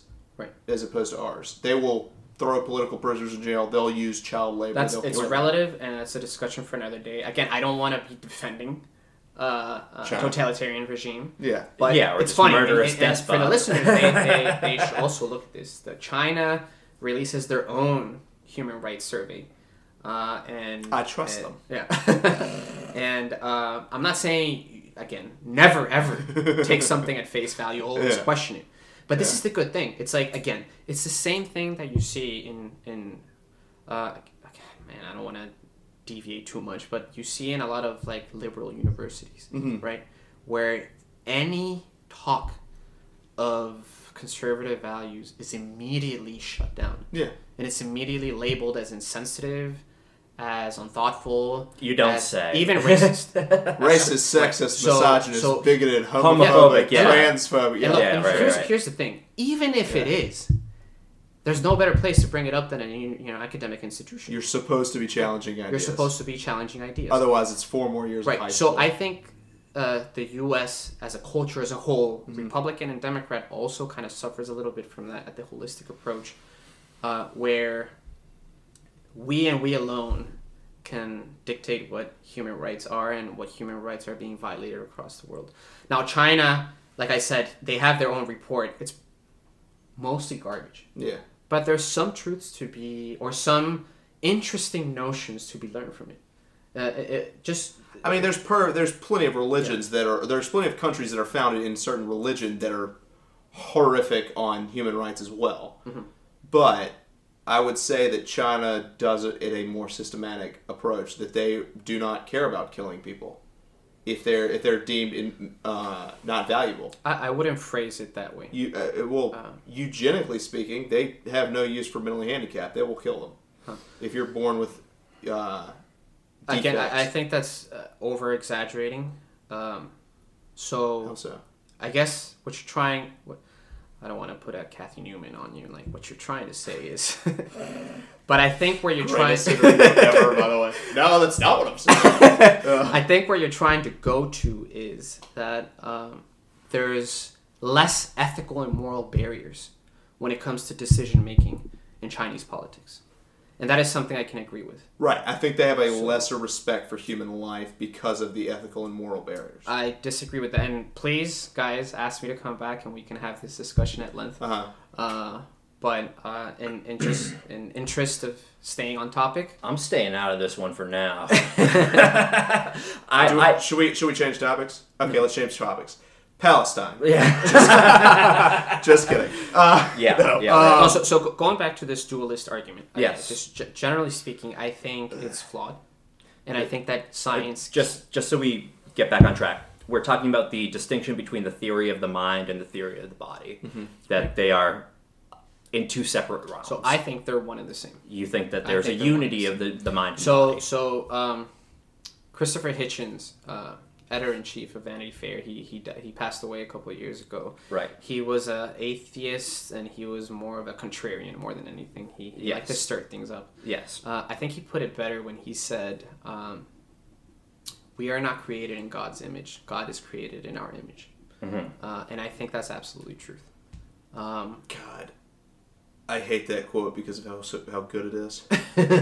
it, I, I'm angry that I didn't come up with it. Go ahead. so, so we attribute human uh, personality traits to God, right? We have there's so much contradiction in religion, and this is another topic for another day. But we, you know, they, they claim he's omnipotent, all-knowing, and yet he has all these necessities and needs, and he's jealous. He's a jealous God.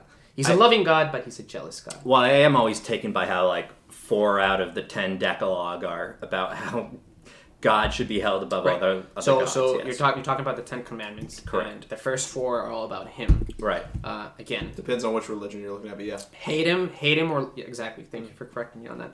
Hate him or love him. Richard Dawkins, in his book *The God Delusion*, he Yeah. lays out ten commandments that he thinks uh, could substitute uh, the Judeo-Christian versions of the Ten Commandments. Just give it a look. You know, I think they do a better job.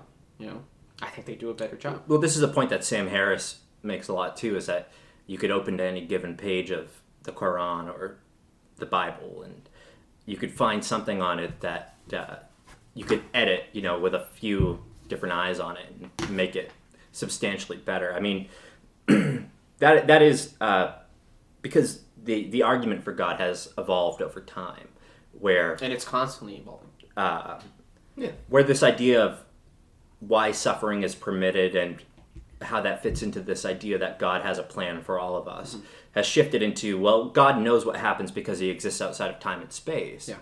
Um, but He doesn't necessarily have day to day control over our narratives, and then you wonder why there isn't more about abortion in the Bible. I mean, of course, abortion wasn't around in Mesopotamic times, but uh, if God exists outside of time and space, you think He would have put some little of the- Easter eggs in there for us. Yeah. Most of the problems today arise because religion, doesn't matter which one, has claimed, again, I, and I said this earlier, a monopoly over what you ought to do. Mm-hmm. And then people are slowly starting to question it, Mm-hmm. whether through science or not, right? And you're normally going to get this tremendous pushback, you know? Mm-hmm. So I think we can at least agree on this. I think we all can agree on this, regardless of whether science can lead to what the value or morality we should be having, right? Mhm. It can definitely assist in whatever claims you have about what's good or bad. So, so say for example that uh, a certain religion claims love your child, right? And that's all it says. Love your child. And let's assume, just for argument's sake, that religion has, uh, uh, science has nothing to say about it. Um, science can still tell you what's the most efficient way to love that child, right? Mm-hmm. So, so for example, just to give you an example, now we have this term of helicopter parenting, right? Ugh.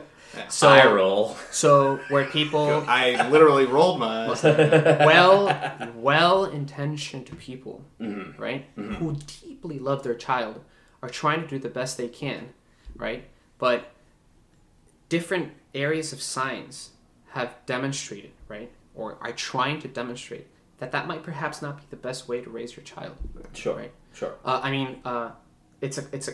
Let, let me give you an example. Yes. A, a lot of parents, right, who do this type of helicopter parenting, Mm-hmm. try to pr- uh, uh, avoid any sort of discomfort on their children because they associate discomfort with, with just bad or evil, whatever you want to call it. Actual pain Exactly. Like Actual pain. or trauma. Right.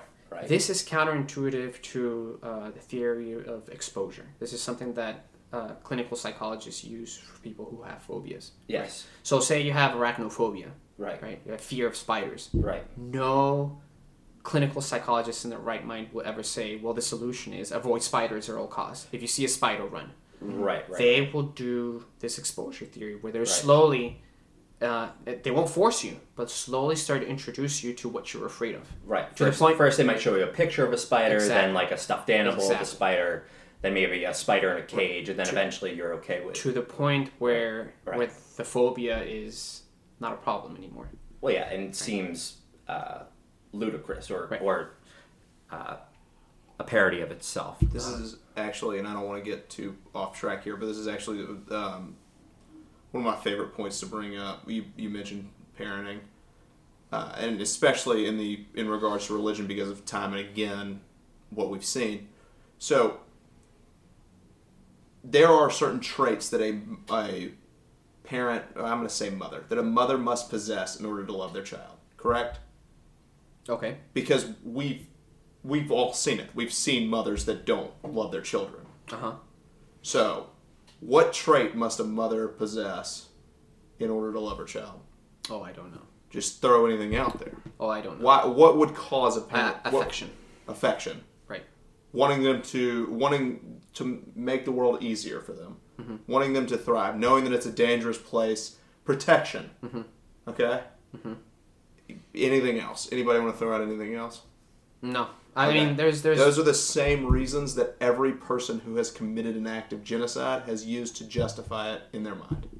And that's how easy it is to pervert an idea.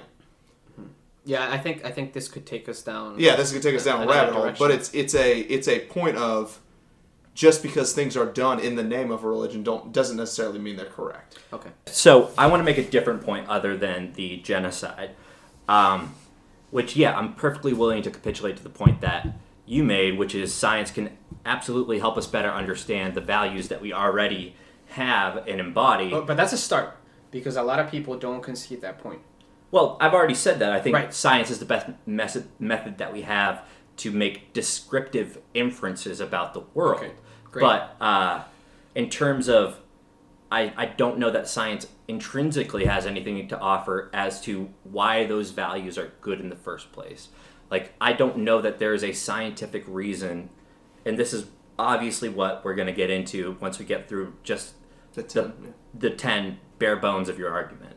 Uh, I don't know that science can proffer a reason that a mother should love her child in the first place without making some sort of value statement that is beyond the scope of science.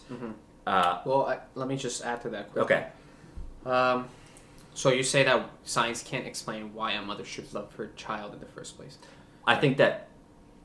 Wait, can you say that louder? Oh, sorry. Uh, I think I what I think you said is Yeah. that uh, science can't explain, Cannot cannot explain why a mother should love her child in the first place. in the first place. Right. Now, what I would say is if you look at the evolution of species, especially mammals, you just look at mammals. Mm-hmm. For example, a, a grizzly bear with her cubs, Yeah. extremely protective, right? Those are traits that are favorable, right? A mm-hmm. deep connection with their cubs. Yeah. And I would argue that it's the same for humans. It's been favorable for mothers to have a deep connection with their children over mothers who are disconnected from their children. You know, grizzly moms also eat their babies, right? Sometimes, yeah. And sometimes, and sometimes, and sometimes human mothers neglect their babies and you know throw them down rivers and whatnot. That- But the whole was- point- That was whole- my point, but okay. Again, the whole point I'm trying to make is They give floated Moses down a river, didn't they? He was in a basket. A bassinet, yeah. give right. it, give it enough time. she even gave him shade. Never mind. Go Okay. ahead. Give it enough time. It's gonna be evolutionary advantageous for a mother to be loving to her child than not. So I guess that's just the short answer. Right, right, right. I But mean, let's let's finish the let's finish the bullet points. Right, because I feel like And we're and we're we'll dancing and taptoeing around like Yeah. and we're dallying around what we really want to get into. Uh-huh. But I feel like it is important. Yeah, we're on number eight. We only have three more to go. So eight, these paradigm shifts create friction with and within pre-existing social barriers, a fact well documented throughout history. I'm I'm I'll stipulate to that. Yes, absolutely. Right. I have no.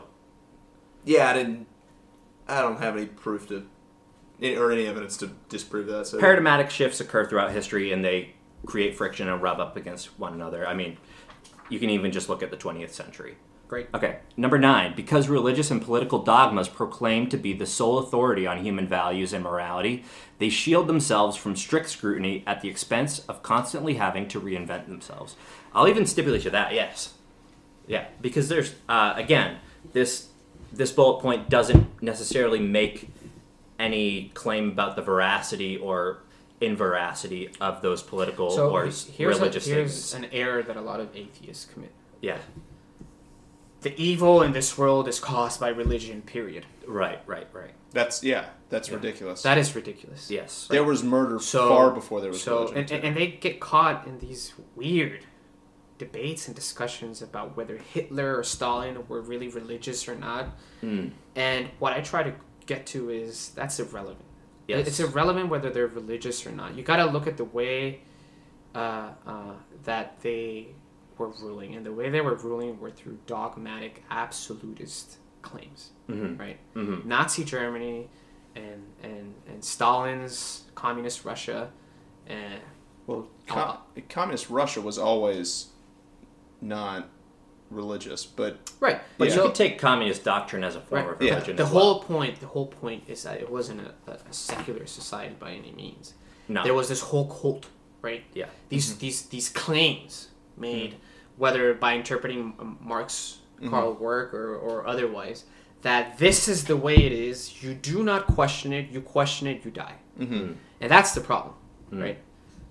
there's actually, and then and as far as Hitler's concerned, there's actually pretty solid evidence to show that, uh, as I as I was saying earlier, with the to justify genocide, he um, manipulated people's religion. He did not have a personal religion, but manipulated people's religion and used it against them in order to get them to fall in line for what he was uh, preaching.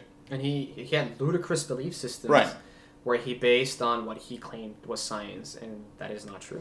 Right. I mean, he uh, he open, openly lied to uh, to everyone about everything. He would So- measure people's noses and, and, Yeah. and eye colors and, and made these ludicrous uh, uh, Unsub- proclamations yeah, based on nothing, on yeah. just thin air. I mean, the same way that you could technically say that Jonestown was a secular gathering, but yet when it came time to drink the Kool Aid, really only Jim Jones was in charge there. Okay, uh, last bullet point. dunk him in the river, see if he floats. Huh? Uh, last bullet point before we get into the fun stuff. All right. Um, 10. Only by accepting that it is up to us and us alone to devise cohesive and inclusive universal social institutions can we begin to maximize the well being of all species in our planet. Um, when we come back from the break, which we will be taking a break now that we finally got through all these, uh, I want to dig into your definition of well being because I think that this is something that Sam Harris and his moral landscape kind of Yes. struggles with as well. Absolutely. Uh, and then we'll get into more with this relationship between facts and values and where exactly you think that well-being and the rest plays into this. Okay. Yeah, I actually right. think this point is contradicted by your argument against a deity later. But yeah, I am interested. Anyway, we're going to take a little break. Um, we will be back shortly with the second part. Now a word from our sponsor, Bulleit Bourbon.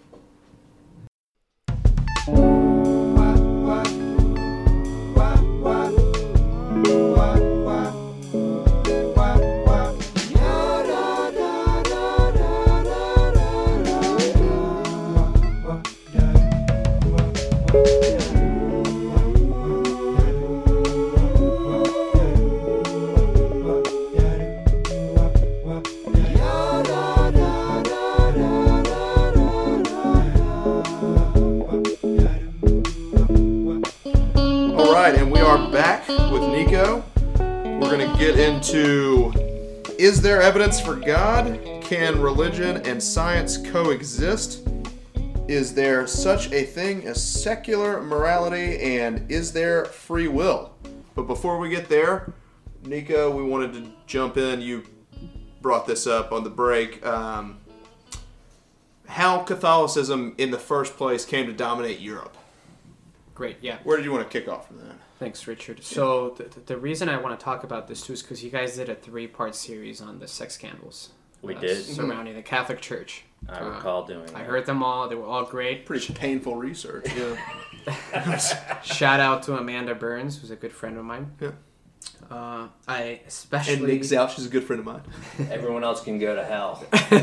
And Professor Breen, whose class I'm currently in, and won a better grade. That's and Boom. I- I'm glad you mentioned him because I especially enjoyed listening to Professor Breen. I mean, he's someone who really knows his religion. He does. and Yeah. he knows the structure and hierarchy of the Catholic Church. And if you know whether you're Catholic or not, and you're wondering how it's structured, how the jurisdiction plays out, uh, give it a listen. Um, it's it's it's. I think it's extremely helpful that. for yeah, understanding That interview is, is really a primer for anyone who doesn't know anything about the Catholic. It, it there's an anthology of knowledge in that one interview. we had, yeah, we, we had a No, direction. no credit to Richard or myself. We actually, yeah, I'll say this. We had a direction for how we wanted that interview to go, Mm-hmm. and in the first five minutes, we basically threw that out because of where he started at. Where it was just such a fascinating discussion. But no, I'm with you. Yeah. So, so I just wanted to give my perspective from someone who used to be a Catholic, is now an atheist, uh, on just a, a quick overview of the evolution of the church to now, and why these sex scandals are so important. Um, so first is you know what the church is, or, or where is it born from, and uh, uh, I think for all questions, the best place to start is the Catechism. Uh, the Catechism is the hierarchical constitution of uh, the Catholic Church. So if you if you want to know what the Catholic Church thinks or defines certain terms such as sin, morality, uh, apostasy, you go to the Catechism and you'll get the answer there. So so in the Catechism it says the Church is born primarily of Christ's total self-giving for all salvation, anticipated in the, in the institution of the Eucharist and fulfilled on the cross. So you know the Eucharist is is you know turning the bread and wine into the body of Christ in church. Um, again, that's oversimplification. Please listen to Professor Breen's explanation of what the Eucharist is. I think he does a better job. Uh, but anyways, I think that's the fundamental premise of of justifying the church. Mm-hmm. It arises from Christ's total self giving for our salvation. Mm-hmm. Um, and this entails that the church and the pope are infallible. Again, if you want to understand really what it means to be infallible and how the Catholic Church views it, go to the Catechism or do a little bit of research. But what this pretty much means is that they're free from criticism, or at mm-hmm. least this is what they claim. Right? Um, so, how did the Church came to be the dominant religious force in Europe? Uh, I think the starting point would be the fourth century, with Constantine the Great. He was a Roman emperor. Uh, long story short, right before a battle, he claims to have had a vision. When he looked up at the sun, there was a, um, a cross of light, and underneath it um, was um, a um, the letters or, or, or the saying, "In this sign you will conquer." And the story goes that Constantine uh, commanded all his soldiers to put the cross on his shields, and he won, and he attributed Christianity to his victory. Uh, and this led to him becoming a Christian, and it led to something called the Edict of Milan. Um, and this decriminalized uh, Christianity in the Roman Empire. Before this, Christianity was uh, punishable by death. Um, so it's really this uh, moment in history that saw religion going from being a group of persecuted people to an institutionalized force. Um, you know, advance. Again, I'm, I'm, I'm, I'm going really fast here, but go go to the Middle Ages, and again, you can see how the Roman Empire obviously did not survive, but religion, uh, the Catholic Church was able to uh, supersede political regimes by claiming a monopoly on um, spirituality. And uh, this led to a belief in Middle Ages of divine right of kings, right? So kings could rule because God mandated they could rule. So God ruled the spiritual aspect of life, and God's ruled the material world. through the grace of God. So that's that's where that saying comes. That the, through the grace of God, that's where it comes from. Uh, and obviously, you can see how this can give the Pope of the Catholic Church so much power. Um, kings had to get his blessing in order to have uh, a justification to rule over their people. Uh, okay, so during this time, also, there's a concept of indulgences that comes into being. So, again, look at the catechism for what uh, an indulgence is. An indulgence is a remission before God of the temporal punishment due to sins whose guilt has already been forgiven, which the faithful Christian who is duly disposed gains under certain prescribed conditions through the action of the church, which, as the minister of redemption, dispenses and applies with authority the treasury of the satisfaction of Christ and all of its saints. Now, historically, this was just a mere way for people who had sinned to um, clean their, um, uh, I guess, bring back the balance, the sinful nature of the act itself. And it usually consisted of uh, prayers or visiting a holy land, um, for example. Um, but this eventually became corrupted. And what the priesthood and the, pa- the Pope and kings, for that matter, began to do is they monetized the idea of indulgences. Uh, they began to uh, offer a way that if people paid money to the Catholic Church, uh, they would be offered an indulgence, which would absolve them from any sin.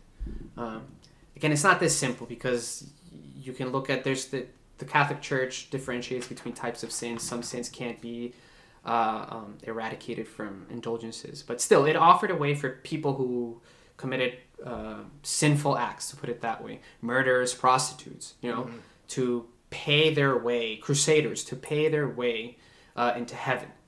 Uh, obviously, this was a very lucrative uh, endeavor because not only could you use it for yourself, but you could also use it for those that had passed away already. So if you had someone in your family who had committed horrible sins, you could pay for an indulgence on their behalf so they could move either from hell to heaven or from purgatory to hell uh, heaven. Y- You mumbled there for a second. Did you say ludicrous or lucrative? Lucrative. Lucrative. Okay. Lucrative. Yeah. Sorry. I, I meant to say Okay. lucrative. Yeah. Gotcha. Blame it on my Hispanic No, no, no, that's okay. Uh, yeah, it's okay. Um, this is an equal opportunity podcast. And an Right. equal opportunity offender. Go So, so what, what, what, what you started to see in medieval ages was these professional pardoners that would go around, and their job was to extract as much money from people as possible. And that's why when you go to Europe, especially Italy, you see these churches and these cathedrals that are just absolutely stunning. Yeah. You know, I mean, ornate. they, they bring out the glory of God in all its might. You know, it's just all these sculptures and art, gold and, and Trump Towers of Europe. beautiful, exactly. um, but that's how they were paid for for the most part, right? For the most part. So obviously, this uh, began to uh, it got out of hand. You know, again, long story short, it got out of hand. Uh huh. And then Martin Luther, uh, who oh, I forgot he was if he was part of the church or not, but uh, what he did was he created the 95 thesis, which is Right. 95 points uh, of why he disagrees with the behavior of the church. Uh huh. And he posted it on the cathedral. I forgot the city where he was. The whole point is that it created this huge controversy, mm-hmm. right? Because it brought to light the corruption within the church, mm-hmm. right? Again, because the church as a religious institution is infallible and is right and is absolute, it cannot deviate from what it has claimed previously. Mm-hmm. So the only answer it had to this was even stronger backlash, right? Obviously, this didn't sit well with a lot of people, and a, a lot of rulers saw this as an opportunity to take matters into their own hands. Um, again, this is a very complex issue, but it's a very interesting point in history, and this led to the Thirty Years' War, which was really between Protestants and Catholics. Uh, um, fast forward 30 years, thus the name Thirty Years' War, and it leads to the Peace of Westphalia. That's where it came from. The Peace of Westph- Westphalia, it's, and it's actually noted in international relations as the origin of the international system as we know it today. Because a lot of people claim to be, including myself, the origin of a sovereign state, right?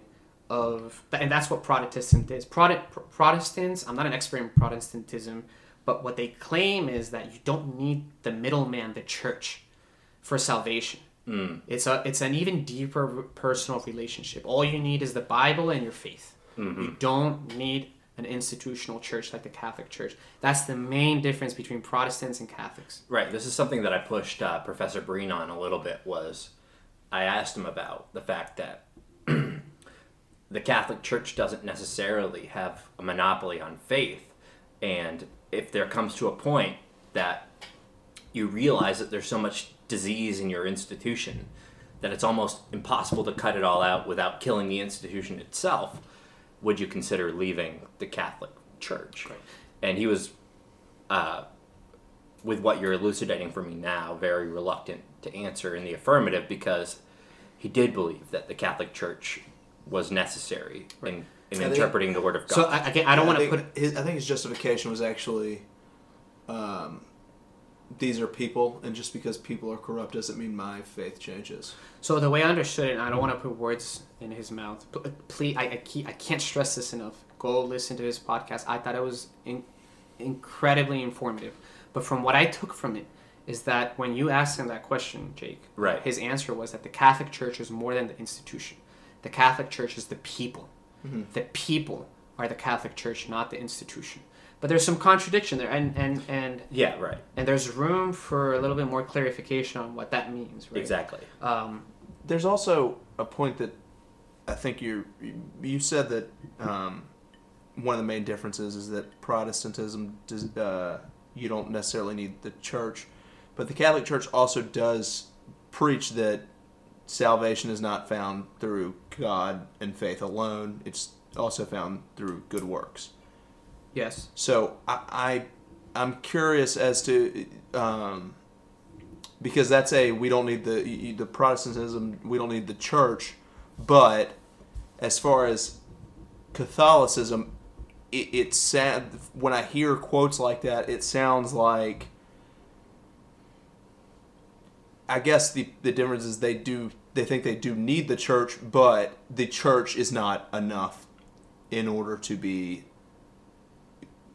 justifiably good. Again, I'm not an expert in Protestantism, Yeah. but the way I understand it is, and the, the rupture, Oh, the that- I reason was for the asking you rupture, about the reason for the though. rupture Yeah. was because they saw corruption in the Catholic Church, right. and With the Catholic indulgences. Church did not move its position. How could it? It can't. Again, Right, right. it's it's not it's not a process like the scientific method that it's open to constant scrutiny and criticism. Sure. It, it doesn't work that way. It doesn't course correct as Right. Agile as Right. perhaps science So- does. so- They're not big on being told Yeah. they're wrong. Yeah.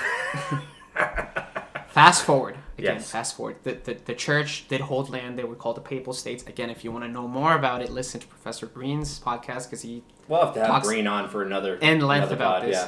Yeah. But uh, long story short, during Italy's reunification, they lost all that land, and they, they actually they lost all territory, right? So they were the Catholic institution was, uh, in other words, homeless, right? Um, but here here's an interesting fact because I'm, I'm an Italian citizen as well. I have dual I have two passports. I have Colombian passport and Italian passport. People like to think of Italy as like this ancient. Uh, uh, uh, you know, his like country that has thousands of years of history, and Sure. Colombia, as a nation, has more history than Italy as a country. So Italy was unified in 1861. Colombia declared sovereignty in 1810. Oh, there you go, Colombia. Yeah. So Alright. so so I don't know. It's just a fun fact to throw out there. so, anyways, so what happened? The, the church finds itself without uh, uh, Sure. a geographical place of its own, Uh-huh. and you're in fascist Italy, Mm-hmm. right? Mm. Mussolini. Mussolini. What's the problem? Most of the Italians are Catholics, right? Uh-huh. So uh, they find a way to work together, Mm-hmm. right? To create a, like a symbiotic, beneficial relationship between Mhm. both, and that's the Lateran Treaty, um, whereby the fascist Italy gave land to Vatican again, small. It's one of the smallest countries we have today, uh, and in return, the Vatican uh, gave its support to Mussolini. Um, actually, Pope Pius the Eleventh, which was the pope at the time, was known for claiming that Mussolini was the man of Providence. Um, which again, take it for how you want it. Hell of a guy, that was. So okay, so that's so that's how you get to what the Catholic Church is today. Uh huh. Right. Yeah. Right. So why are these sex scandals important? Right. yeah. Right. So again, this Wait, I actually want to, before we dive in there, Yeah, I want to jump back. You mentioned at the break that it's a very important part that's missed is why the need for Protestantism. I'm sorry. Can you elaborate? Um, That that, that it is that the the break during Protestantism that when Martin Luther posted those things, the break, why that was, why that is so.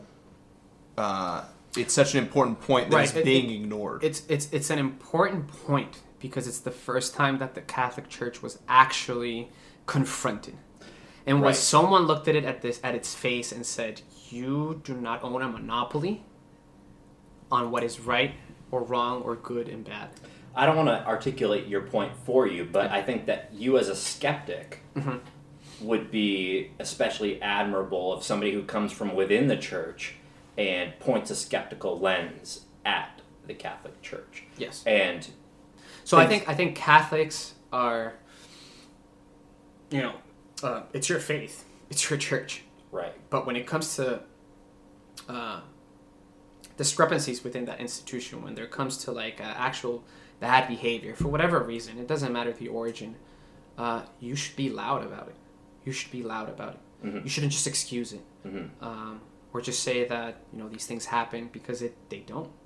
Um, I think Kate, which you had uh, last week. last week, Yep. uh, she claimed um, that she was an Episcopal. Ep- Episcopalian, yeah. Right.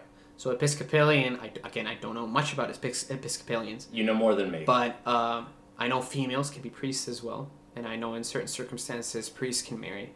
So when you get sex scandals Mhm. of this magnitude, it's not surprising. People act as if they're surprised, but it shouldn't be surprising that an institution that does not allow their priests to marry, and it only allows for male priests uh, to uh, practice, uh, have these sort of scandals. You would never expect it from an Episcopalian church at this magnitude. It's kind of like I, I like to think about how, for example, uh, now there's a scandal about uh, concussions with American football. yeah. It's not surprising that a sport where grown men are constantly bashing their heads against each other would cause this type of phenomena. it's a smoking argument. Yeah, argument. you would. You It's a you were lighting some. It's smoking. You were lighting something on fire and sticking it in your mouth. You there's no way you can convince me that you thought it was good for you.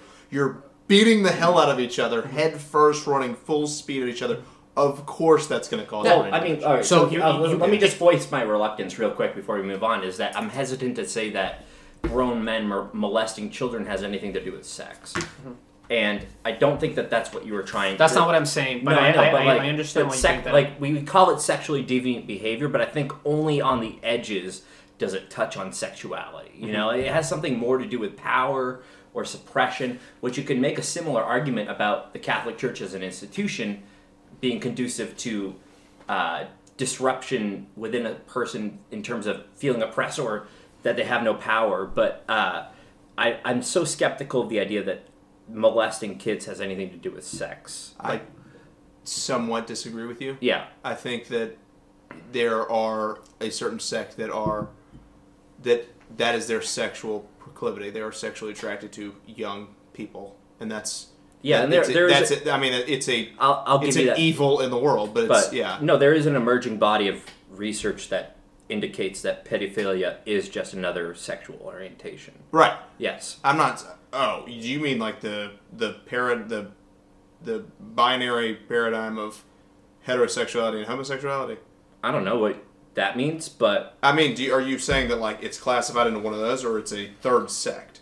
It's a s- it's a third. I would agree with that. yeah, yeah. I would no, agree no, with that But completely. I, that that is a very new body of research. And, Yeah. and let's let's Jake. Let, for I would- argument's I would sake, agree with that for argument's sake, let's Yeah. assume that they're right. Okay. Yeah. right? Yeah. Let, and, let's and do they that. probably use uh, I just ancient don't- Greece to justify their claims. I don't want to. The whole point- I but well, we have hundreds of people that listen to this podcast. I don't want there to be any confusion Oh, about yeah. what Oh. any of us say. Yeah, Tens. absolutely. Tens of people will pick it. Not hundreds. we're, up, we're up to hundreds. Hundred, hundred. Okay. The whole 100 point is that it's- A We, love, we love you, people. The whole point is that it's unacceptable behavior in today's society. Yes. and we can all Yes. agree on that. Yes. Yeah. yes. absolutely. And I Yeah. think that's the point we're trying to make, right? Yes. We've So- also it, the boundaries have also been moved. It was Right. not unacceptable to date, um, say, a 15 year old in the early 20th century. Babe Ruth did it. That there, it was not a there, the the boundaries have been moved to what is acceptable, and what's not. We've all agreed upon this 18 year old philosophy, which I am totally on board with because of the emerging science, which I'm pretty sure I just proved your argument, but. Yeah. So Yeah. so so ahead. the whole point I'm making is it's not surprising that if you have an institution, a global institution, right, Right. who proclaims that priests, their leaders, Mm-hmm. right, cannot marry because they're married to the institution. That's the claim, right? It's again, you can get into the nuts and bolts, but the, the, the general claim is that priests cannot marry because they're married to the institution. And again, And is- nuns this- can't marry because they're technically married to Jesus. Is that right, which is the church. right? But I, okay, Uh, right. So, so again, I, this was very smart from the Catholic Church because, again, I some people might disagree with me, but I think the reason the church did this was because they wanted to consolidate power. Right.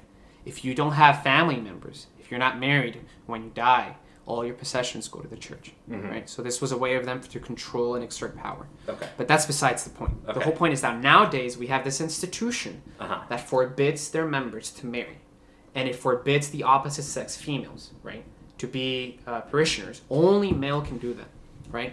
And from biology, we know, we know that this behavior is not normal, right? Is not normal. It wouldn't be acceptable under any other uh, uh, other circumstance. Can you imagine, for example, if Apple had a similar policy? If Apple told its executives, if you want to be an executive here, you cannot marry because we need your total loyalty to the corporation. We need you 24 7. And then there's a sexual scandal. Would you be equally surprised or would you be less or more? Do you know where that came about though? That they were married to the institution. It's uh, pre-medieval ages. I don't, I don't, I don't know much research about This it. is before we had celebrity. This is before we had rock stars and artists and and painters and, and, and so on and so forth. Um, priests were the quote unquote rock stars of their community, and Well, they yeah. were and they still are in many areas of the world. Sure, but they were sleeping with everyone, including people's wives. Yeah. And the Catholic Church had to came up with a way to put an end to it. That Yeah, was I- not the I original have- I the have original read- tenet of Catholicism. I have read that in the early stages of Catholicism, yeah. uh, priests used to have multiple, um, what do you call them, like lovers, yeah. uh, and the church obviously frowned upon it and Especially when it it involved other forced people's kings lives. and rulers to impose taxes. I don't want to. I don't want to uh, skirt your point that you just made about Apple, which uh, I think actually landed pretty well with me as a free marketeer. Uh, I'll grant you that point. I think that's a good point. No, no, I would not be surprised. So, so, so We do. I will say this though. Let me push back on that. We do. Um, there is a certain advancement that you can make in corporate. I won't even say America, the corporate universe. That there is a certain advancement that if you're not willing to sacrifice time with your children, if you're not willing to sacrifice X, Y, and Z, every aspect of your life to the company, you will not advance But and that's a but that yeah, and that actually There- is a problem. but that's not a there's nothing written that yeah, says you have no to do this.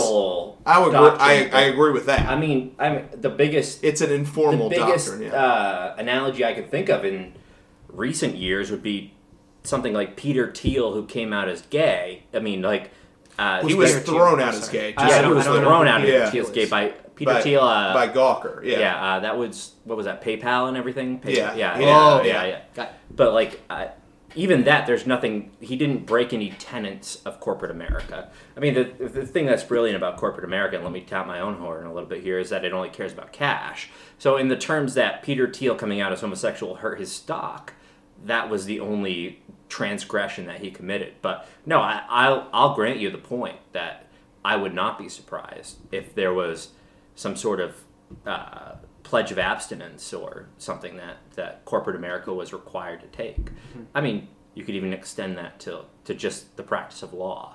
Yeah. You know, I, I mean, uh, a lot of law firms are just unmet AA meetings. If you told lawyers they couldn't drink or do Adderall or whatever, Yeah. you know, when I was when I was working in entertainment, one of the oldest jokes was, you know, what the best way to find an agent is go to an AA meeting. Saw Because that one. yeah, they- Dun, they were all there.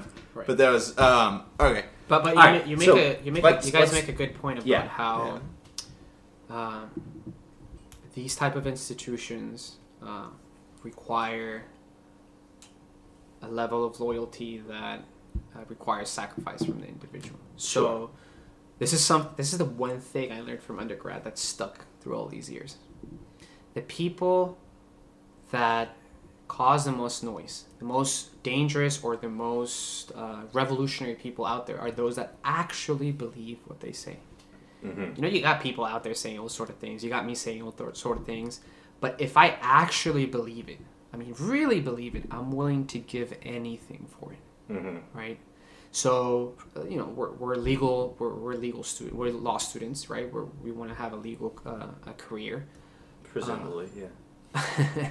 Yeah. How far are you willing to go to become partner in one of the top five law firms in the nation?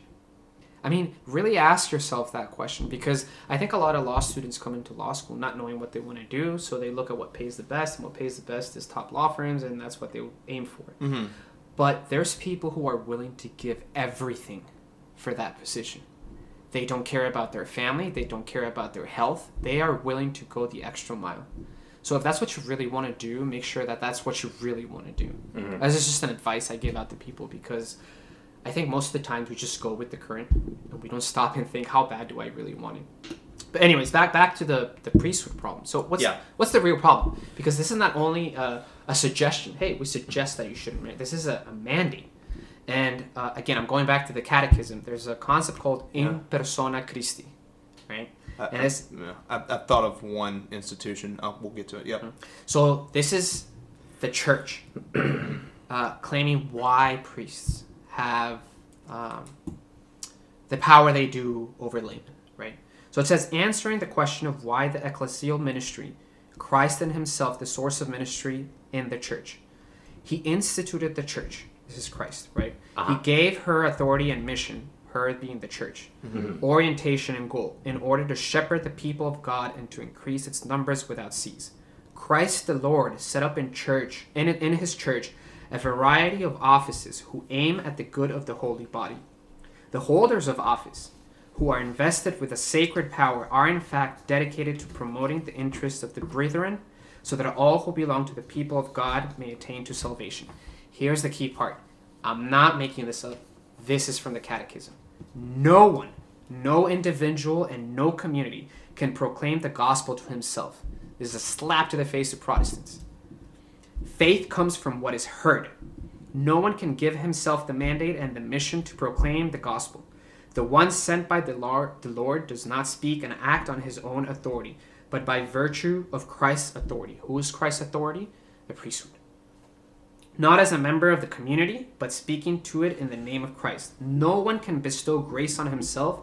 It must be given and offered. Let me repeat that. It must be given and offered. You cannot find salvation by your own means. You need the Catholic Church. Now, this is, again, I'm going to put a pause here. This is why Daniel Dennett's claim that most people believe in the belief is absolutely true. You go around school and you hear all these kids talking about how they're Roman Catholics. No, they're not. I think they just they fall in love with the idea of being a Catholic. They're not really a Catholic because they don't understand the gravity of the situation.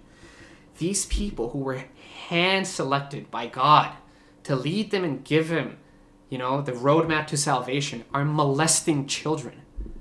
And this is why the Catholic Church fights back so hard. It's not willing to concede even half a step because conceding half a step is detrimental to what they claim in the first place. Well, it's, it's the first crack in the facade, Right. and Well, I mean, it can't it can't hold up under pressure. Right.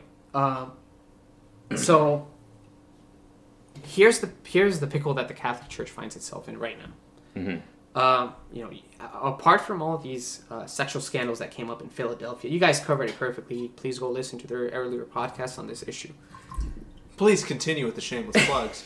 You have uh, Nuncio Apostolico, which is just a fancy Catholic word for ambassador. Exactly. Yes. Carlo Maria Viganò, right? Mm. He's issued a, a total of three, as of today, three public letters. I've only seen two. You guys covered two. He published a third one on October 19th. And I encourage everybody. because we we actually covered one after you sent it to us on the news. This- He's been listening. All right, sorry. Go ahead. I gotta Right. So when you guys were talking to Professor Breen, only one letter had been released. Exactly. Yes. Uh, between Professor Breen's podcast and mine, and uh, two more came out. But Yes. uh, one of those I sent to you guys. And what did the I- third one say? so the third one is mostly a, a summary of the first two. Okay. And I think if anybody that's still listening should go. this is dense material, guys. I, I applaud anybody that's still listening. Anybody's anybody's not tuned out at this point. Yeah. right. You should definitely forget about the first two. Just go straight to the third because the Yeah, th- what the the third Spark does it's it's it summarizes the the um, uh, Bishop Viganò, uh, Nuncios Viganò's claims Mm-hmm. against uh, the Pope. The Pope, who's infallible, he he holds the keys to the church. He has- Actually, it actually uh, does to two. It does it to the to Benedict and Francis. Right. By the way, yeah. So so you have so so the claim remember. is there's again this is very complex, but you know the, the gist of it is that there's this bishop or was this bishop uh, Bishop McCormick who um, Oh, you t- uh, Theodore McCarrick. McCarrick, thank Yeah, you, Cardinal thank you, thank you for correcting me. Yeah, that uh, was known to have had sexual relationship with other members of the clergy, uh, and some, There's more. but not to all, some claim that he also had some uh, sexual encounters with minors. Right. Mm-hmm. Uh, Well, there's. Let's let's back it up. There's there's credible allegations of both. Mm-hmm. There's fewer allegations of the pedophilia charges, Right. but there are far more allegations of the him so having I think sexual I relations think with uh, members of the clergy. when Professor Breen was on, Yeah. he did a good job to address the issue of um, the sexual allegations against other clergymen who were of consenting age, Mhm. right? But I think uh, he circumvented the issue of pedophilia. Uh, there is a consensus in the Catholic Church. I, that that might have been my fault. I might have been. No, that's Yeah, okay. No, but I might have been. okay. I might have been guiding the conversation that way. There's a conception Yeah. in the Catholic Church But anyway. that the root of the problem is homosexuality. Mhm. There's He does make this claim. homosexuality is a sin, right? Mm-hmm. Again, Catholics nowadays try to you know be accepting and loving, but go to the catechism. I'm not making this up. Homosexuality is a sin, and because this sin is infiltrating the institution of the church, we have all these problems. Mhm. Um, That's another discussion to have on this subject. Yeah, I have a, I have a side point to make. I'm not exactly sure what the if this if the sin of homosexuality has not been promoted as more important because in regards to other faiths and I'm going to jump back to Judaism again because you know it's my show and I do that um, the uh, when it, uh, in Judaism homosexuality is also a sin so is eating shrimp. So it's it's it's sort of a okay. Yeah, is it a big deal? Eh. Like it's a, it's it's not as major as uh, the quote unquote sin outside of the Ten Commandments aren't as major as one. Right. Yeah. And you claim it's not major, but this wasn't clear to you or given to you through revelation. This is because of the age we live in. If you go back in time enough, sh- eating shrimp was a very big deal. Right, but that again, that had uh, okay. I see what you're saying. Do you see what I'm saying? Back then, that had yeah. Right. Because when these laws were written, let me back Back up. then, homosexuality and shrimp were and the Very fact, serious and the fact that they made those laws at the same time because when those laws were written, it was in order to protect the citizen. they weren't written, they were revealed. What? It, it, it, they weren't written, they were revealed. Okay, so they were the, written through the Holy Spirit. when the laws of kashrut were revealed. Thank you for, thank you Catholic for correcting me on my Judaism. but when those laws were were revealed, um, yeah, I actually because that's actually a big point that I just missed is that went way over my head because I was applying it to modern day, and I think it's an important point to make. Those laws were written as a way to protection, and it's and it's actually a far when you look at the lack of science that was presented in that time, the laws of I'm going to stop saying the laws of kashrut because most people don't know what that means. The kosher it laws, kosher laws. Kosher laws. So the, the kosher laws were written. The the idea were revealed. The idea behind them was again to protect people. Was to protect from shrimp because they're bottom feeders and there's diseases that come with that. Pigs are filthy animals. Um, i- i- we could go on and on and on. Carp is was the the vacuum fish at the top of the sea. Anyway, the reason why those were written was be, was in order to protect people because we didn't know what was ha- Jews didn't know what was happening. All we know is people were eating shrimp and then dying. Right. So don't eat, so, so so don't eat shrimp because we think they're bottom feeders. Well, that's technology way av- way advanced. But But, when again, it it comes goes to, back to- but let's draw it back to homosexuality. So when it comes to homosexuality, I agree with you. There was actually a fundamental misunderstanding. I think at the time the laws were written because it was a seen as a threat to promoting the um, continuation of both the religion and the species. But I do see how equating those two and then them being uh, revealed in the same time. God, the written and revealed thing is really throwing me for revealed at the same time. I mean, they were written, but Yeah. religious people claim that it wasn't through. Uh, right, but that's a acts. that was a through the Holy fundamental misunderstanding of homosexuality. I would agree. So, with I, yeah. and again, I, I like that you bring this up because you talk about how you know shrimps, people saw them dying and everything. It goes back to the propositions I made at the beginning, Right. Right. If you look at the ones I made five to seven, that's exactly what it touches upon, which is you know we we we human. Okay, let me read them so you guys understand what I'm saying. Because humans have gradually evolved throughout hundreds of millions of years. All cultural norms, including social, political institutions, and belief systems, are mere social constructs that arise out of the necessity to satisfy immediate needs. The immediate need was people were dying from eating shrimp, right? Number six. However, since our understanding of our immediate environment is limited, our social constructs are intrinsically flawed and thus filled with inconsistencies and contradictions. Eating shrimp is bad, right? Go to seven. As we gather more information about the physical environment around within us, our notion of how we ought to live shifts. Did it shift? Well, maybe it's not that bad that we eat shrimp. I actually don't think that's correct. I don't think the reason the it was correct in order to not for to not eat shrimp. It was correct to not eat pork at the time.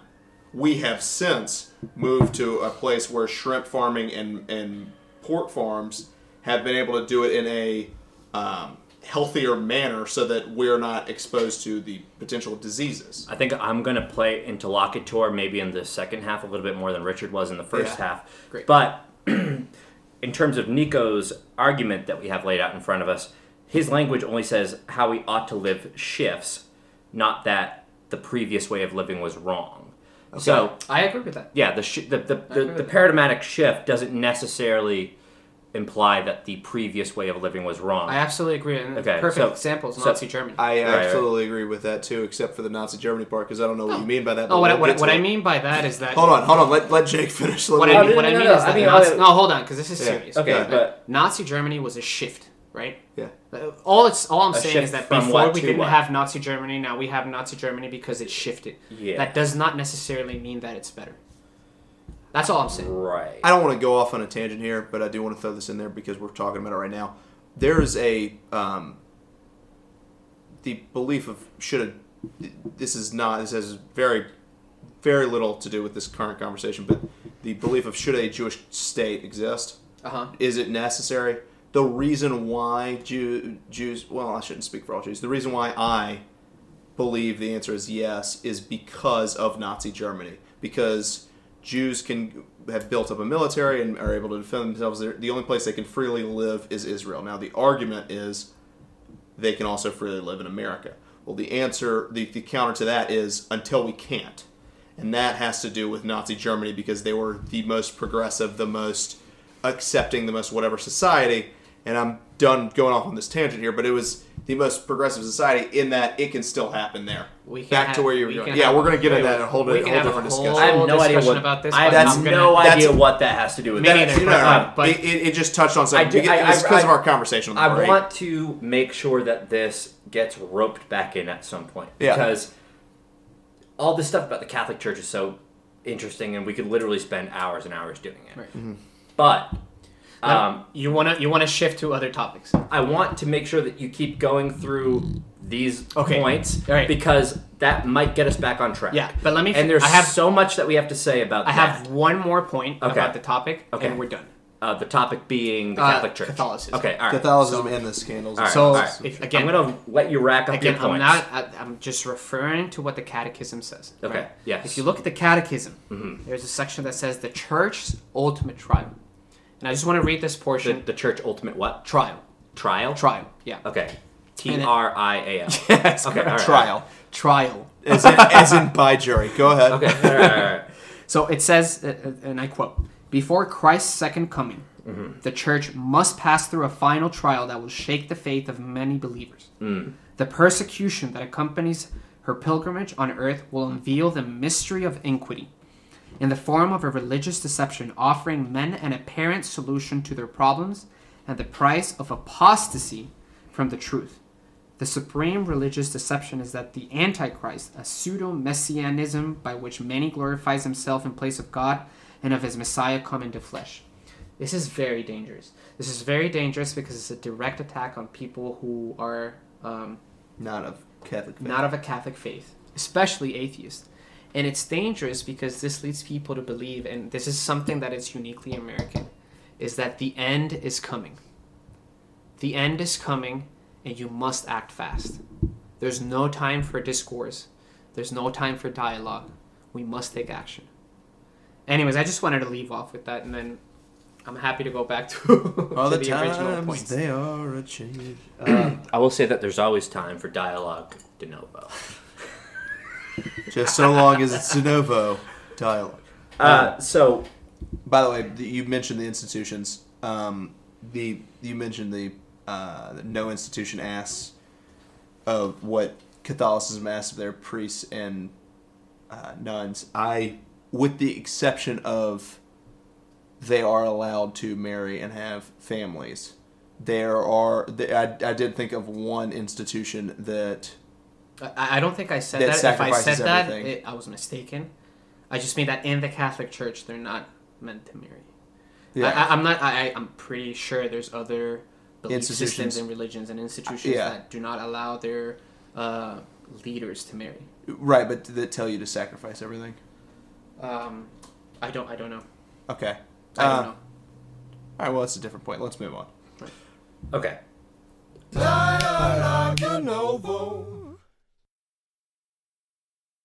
You've been listening to Dialogue de Novo. Until next time, thanks for hearing us out. Dialogue de Novo is produced by Richard Leibovitz and Jacob Rome. Executive producers Richard Leibovitz and Jacob Rome. Supervising producer Michael Kaufman. Technical producers Richard Leibovitz and Jacob Rome. Edited by Richard Leibovitz. Audio mixed by Richard Leibovitz and Jacob Rome. Music written by Jimmy Thomas. Music performed by Bobby Day. Dialogue de Novo is a Loyola University Chicago School of Law student initiated capstone project founded by Richard Leibovitz and Jacob Rome. Technical production made possible by SoundCloud. Copyright 2018.